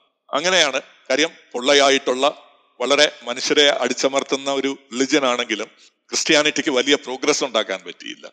ഇന്ത്യയിൽ ഇവർ വലിയ വാഗ്ദാനങ്ങളോടുകൂടി വന്നെങ്കിലും ഈ രാജ്യത്തെ മുഴുവൻ ക്രൈസ്തവൽക്കരിച്ച് അത് ബ്രിട്ടീഷുകാർക്ക് സംഭാവന ചെയ്യും എന്നുള്ള രീതിയിലാണ് ഒരുപാട് പ്രൊട്ടസ്റ്റന്റ് മിഷണറിമാർ വരുന്നത്. പ്രൊട്ടസ്റ്റന്റ് മിഷണറിമാർ സന്യാസിമാരല്ല. അവർ ഏത് ബിസിനസ്സുകാരനെ പോലെയുമാണ്. വലിയ ശമ്പളത്തിൽ വലിയ വാഗ്ദാനങ്ങൾ നൽകിക്കൊണ്ട് വലിയ എയിംസും ഒബ്ജക്റ്റീവ്സും ആയിട്ടൊക്കെയാണ് അവർ വരുന്നത്. അവർക്ക് ഇവിടെ വന്നിട്ട് വലിയ നേട്ടങ്ങൾ ഉണ്ടായിട്ടില്ലെങ്കിൽ അവർക്ക് അതിന് ഉത്തരം പറയേണ്ടി വരും. കാര്യം അവർ ഒരുപാട് സാമ്പത്തികമായിട്ടുള്ള ഇൻവെസ്റ്റ്മെന്റിലോട് കൂടിയാണ് ഇവരെത്തുന്നത്. അവർക്ക് അത് സംഭവിക്കാൻ പറ്റാത്തതിന്റെ കാര്യം കാസ്റ്റ് സിസ്റ്റമാണ് അതിൽ വളരെ ഡിസപ്റ്റീവ് ആയിട്ടുള്ള ബ്രാഹ്മിൻസ് ആണ് ഇവരെ ഇതിൽ നിന്ന് അവരുടെ ഒരു ഗോസ്പൽ പ്രൊപ്പഗേഷനിൽ നിന്ന് തടസ്സപ്പെടുത്തിയത് എന്ന തിരിച്ചറിവിൽ അവരെത്തിച്ചേർന്നു. കാസ്റ്റ് ആണ് ഹിന്ദുയിസം എന്നുള്ളതും. ജോസഫ് റോബർട്ട് ആയിരത്തി എണ്ണൂറ്റി നാൽപ്പത്തി ഏഴിൽ caste in its religious and civil character എന്ന പുസ്തകത്തിൽ ഇത് വ്യക്തമാക്കുന്നുണ്ട്. പിന്നീട് വന്നിട്ടുള്ള കൺവേർട്സും എല്ലാം അതിനെ സാധൂകരിക്കുന്നതായിട്ടും പറയുന്നു. അവരുടെ പഴയ കാസ്റ്റ് സിസ്റ്റം എന്നുള്ളത് അവർ അനുവർത്തിച്ചു പോകുന്നത്. അവർക്ക് മതപരമായിട്ടുള്ള ഒരു ഒബ്ലിഗേഷൻ ഉള്ളത് കൊണ്ടാണ് ഒരു കാസ്റ്റ് സിസ്റ്റം നിലനിർത്തി കൊണ്ടുപോയത് എന്ന്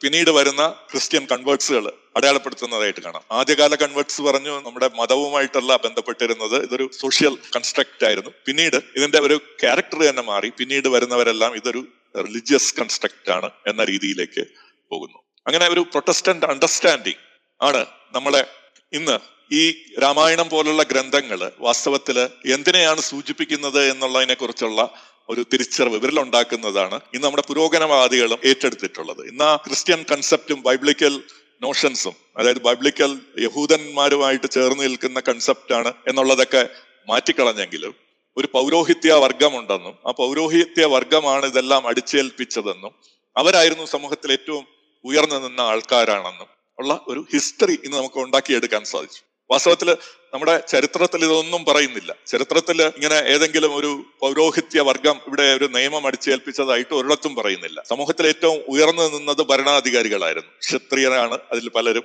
ശൂദ്രരായിട്ടുള്ളവരുണ്ട്. നമുക്കറിയാവുന്ന ഭരണാധികാരിൽ ഏറ്റവും കൂടുതൽ ആൾക്കാർ ശൂദ്രരായിട്ടുള്ളവരാണ്. ഇത്തരമുള്ളവരാണ് സമൂഹത്തിൽ ഏറ്റവും ഉയർന്നു നിന്നവര്. ബ്രാഹ്മണരാണ് ഉയർന്നു നിന്നത് എന്നുള്ളത് ഇവരുടെ ഈ ഒരു നെറേറ്റീവിൽ നിന്ന് വരുന്നവരാണ്. ഇവർ യഹൂദ ലബൈറ്റ് വർഗത്തിനെ ആയിട്ട് ബ്രാഹ്മണരെ താരതമ്യം ചെയ്തപ്പോൾ ഉണ്ടായിട്ടുള്ള അവരുടെ ഒരു കാഴ്ചപ്പാടിൽ നിന്നാണ് പുരോഹിതന്മാരിടാൽ നയിക്കപ്പെട്ട ഒരു ജനവിഭാഗമാണ് ഭാരതത്തിൽ മൂവായിരത്തി അഞ്ഞൂറ് വർഷമായിട്ട് അല്ലെങ്കിൽ നാലായിരം വർഷമായിട്ട് നിലനിന്നത് എന്ന് അവർ പറയുന്നത്. ഇതിനെക്കുറിച്ചുള്ള പ്രൊട്ടസ്റ്റന്റ് നെറേറ്റീവ് അതിനെക്കുറിച്ച് പല രീതിയിലും നമുക്കിന്ന് ഒരുപാട് ഗ്രന്ഥങ്ങളിലൂടെ നമുക്കിന്ന് കാണാൻ സാധിക്കും. അത് തന്നെയാണ് നമ്മുടെ മോഡേൺ ആ ഒരു ഫ്രെയിം വർക്ക് തന്നെയാണ് കാസ്റ്റിനെ കുറിച്ചുള്ള ഒരു ഫ്രെയിം വർക്ക് ഇന്ന് നമ്മുടെ ഒരു സമൂഹത്തിലും ഉണ്ടാക്കിയെടുത്തിട്ടുള്ളത്.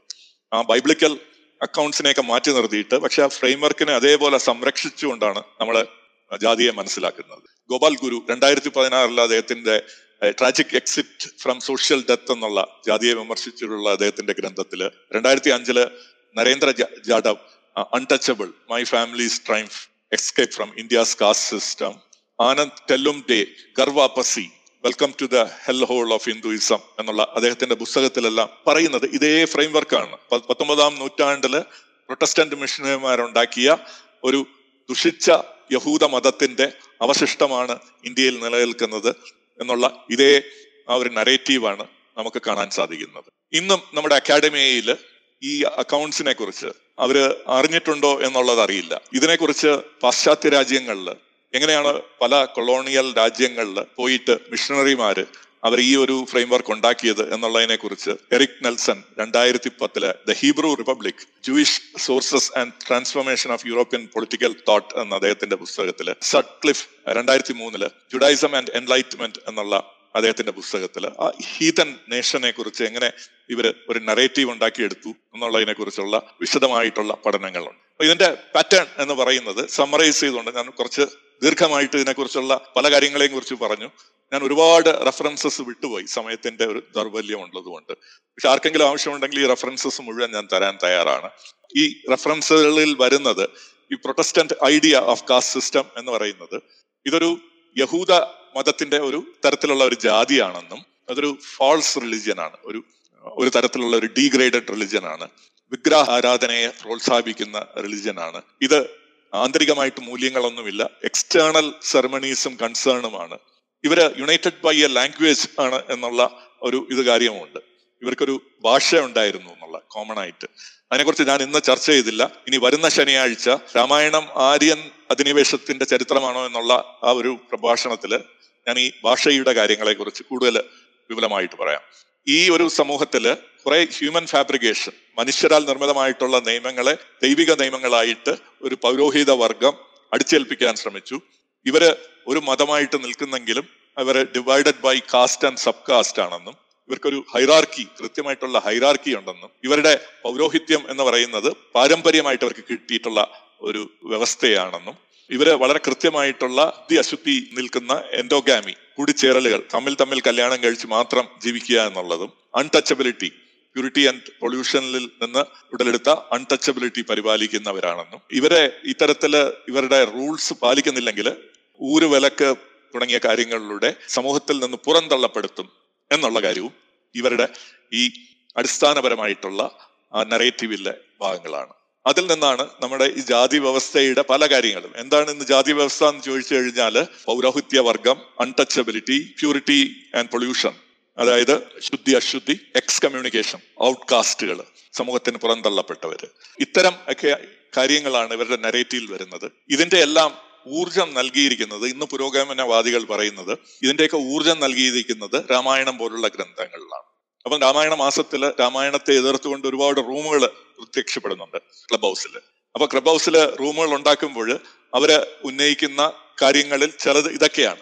ചിലത് വേറെ കാര്യങ്ങളൊക്കെയാണ്. രാമൻ മാംസം ഭക്ഷിച്ചു മദ്യം കഴിച്ചു എന്നൊക്കെ ഉള്ളതാണ്. അതുപോട്ടെ. പക്ഷെ അത് അതിനധികമായിട്ട് ഒരു വികലമായിട്ടുള്ള സൊസൈറ്റി ഇല്ല എന്തൊക്കെയാണ് എന്ന് വെച്ച് കഴിഞ്ഞാൽ ഫാൾസ് റിലിജിയൻ അൺടച്ചബിലിറ്റി ശുദ്ധി അശുദ്ധി എന്നൊക്കെ പറയും വാസ്തവത്തിൽ നമ്മൾ രാമായണം പഠിച്ചു കഴിഞ്ഞാൽ ഇത്തരം ഒരു കാര്യങ്ങളെക്കുറിച്ചും ഒരു വിവരണവും രാമായണത്തിൽ മാത്രമല്ല മഹാഭാരതത്തിലുമില്ല മറ്റു പുരാണ ഗ്രന്ഥങ്ങളിലോ ഒന്നുമില്ലാത്ത കാര്യങ്ങളെയാണ്.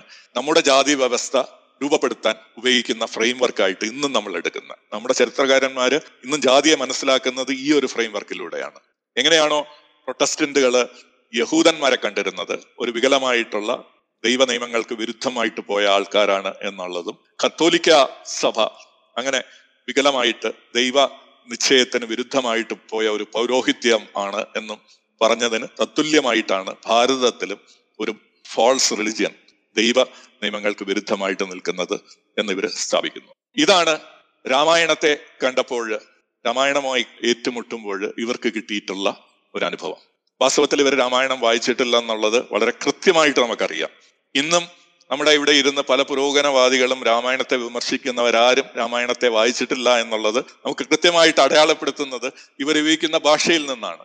രാമായണത്തിൽ ഇല്ലാത്ത ഭാഷയിൽ ഭാഷയാണ് ഇവർ രാമായണത്തെ ക്രിട്ടിസൈസ് ചെയ്യാൻ യൂസ് ചെയ്യുന്നത്. ഇത് ചൂണ്ടിക്കാട്ടിക്കൊണ്ട് ഞാൻ ഇവിടെ നിർത്തുന്നു. ഇത് വളരെ ദീർഘമായിട്ട് കേട്ടിരുന്ന എല്ലാവർക്കും നന്ദി പറഞ്ഞുകൊണ്ട് നമുക്ക് വേണമെങ്കിൽ കുറച്ച് ക്വസ്റ്റ്യൻ ആൻസേഴ്സിലേക്ക് പോകാം. വളരെ നന്ദി കേട്ടിരുന്ന എല്ലാവർക്കും.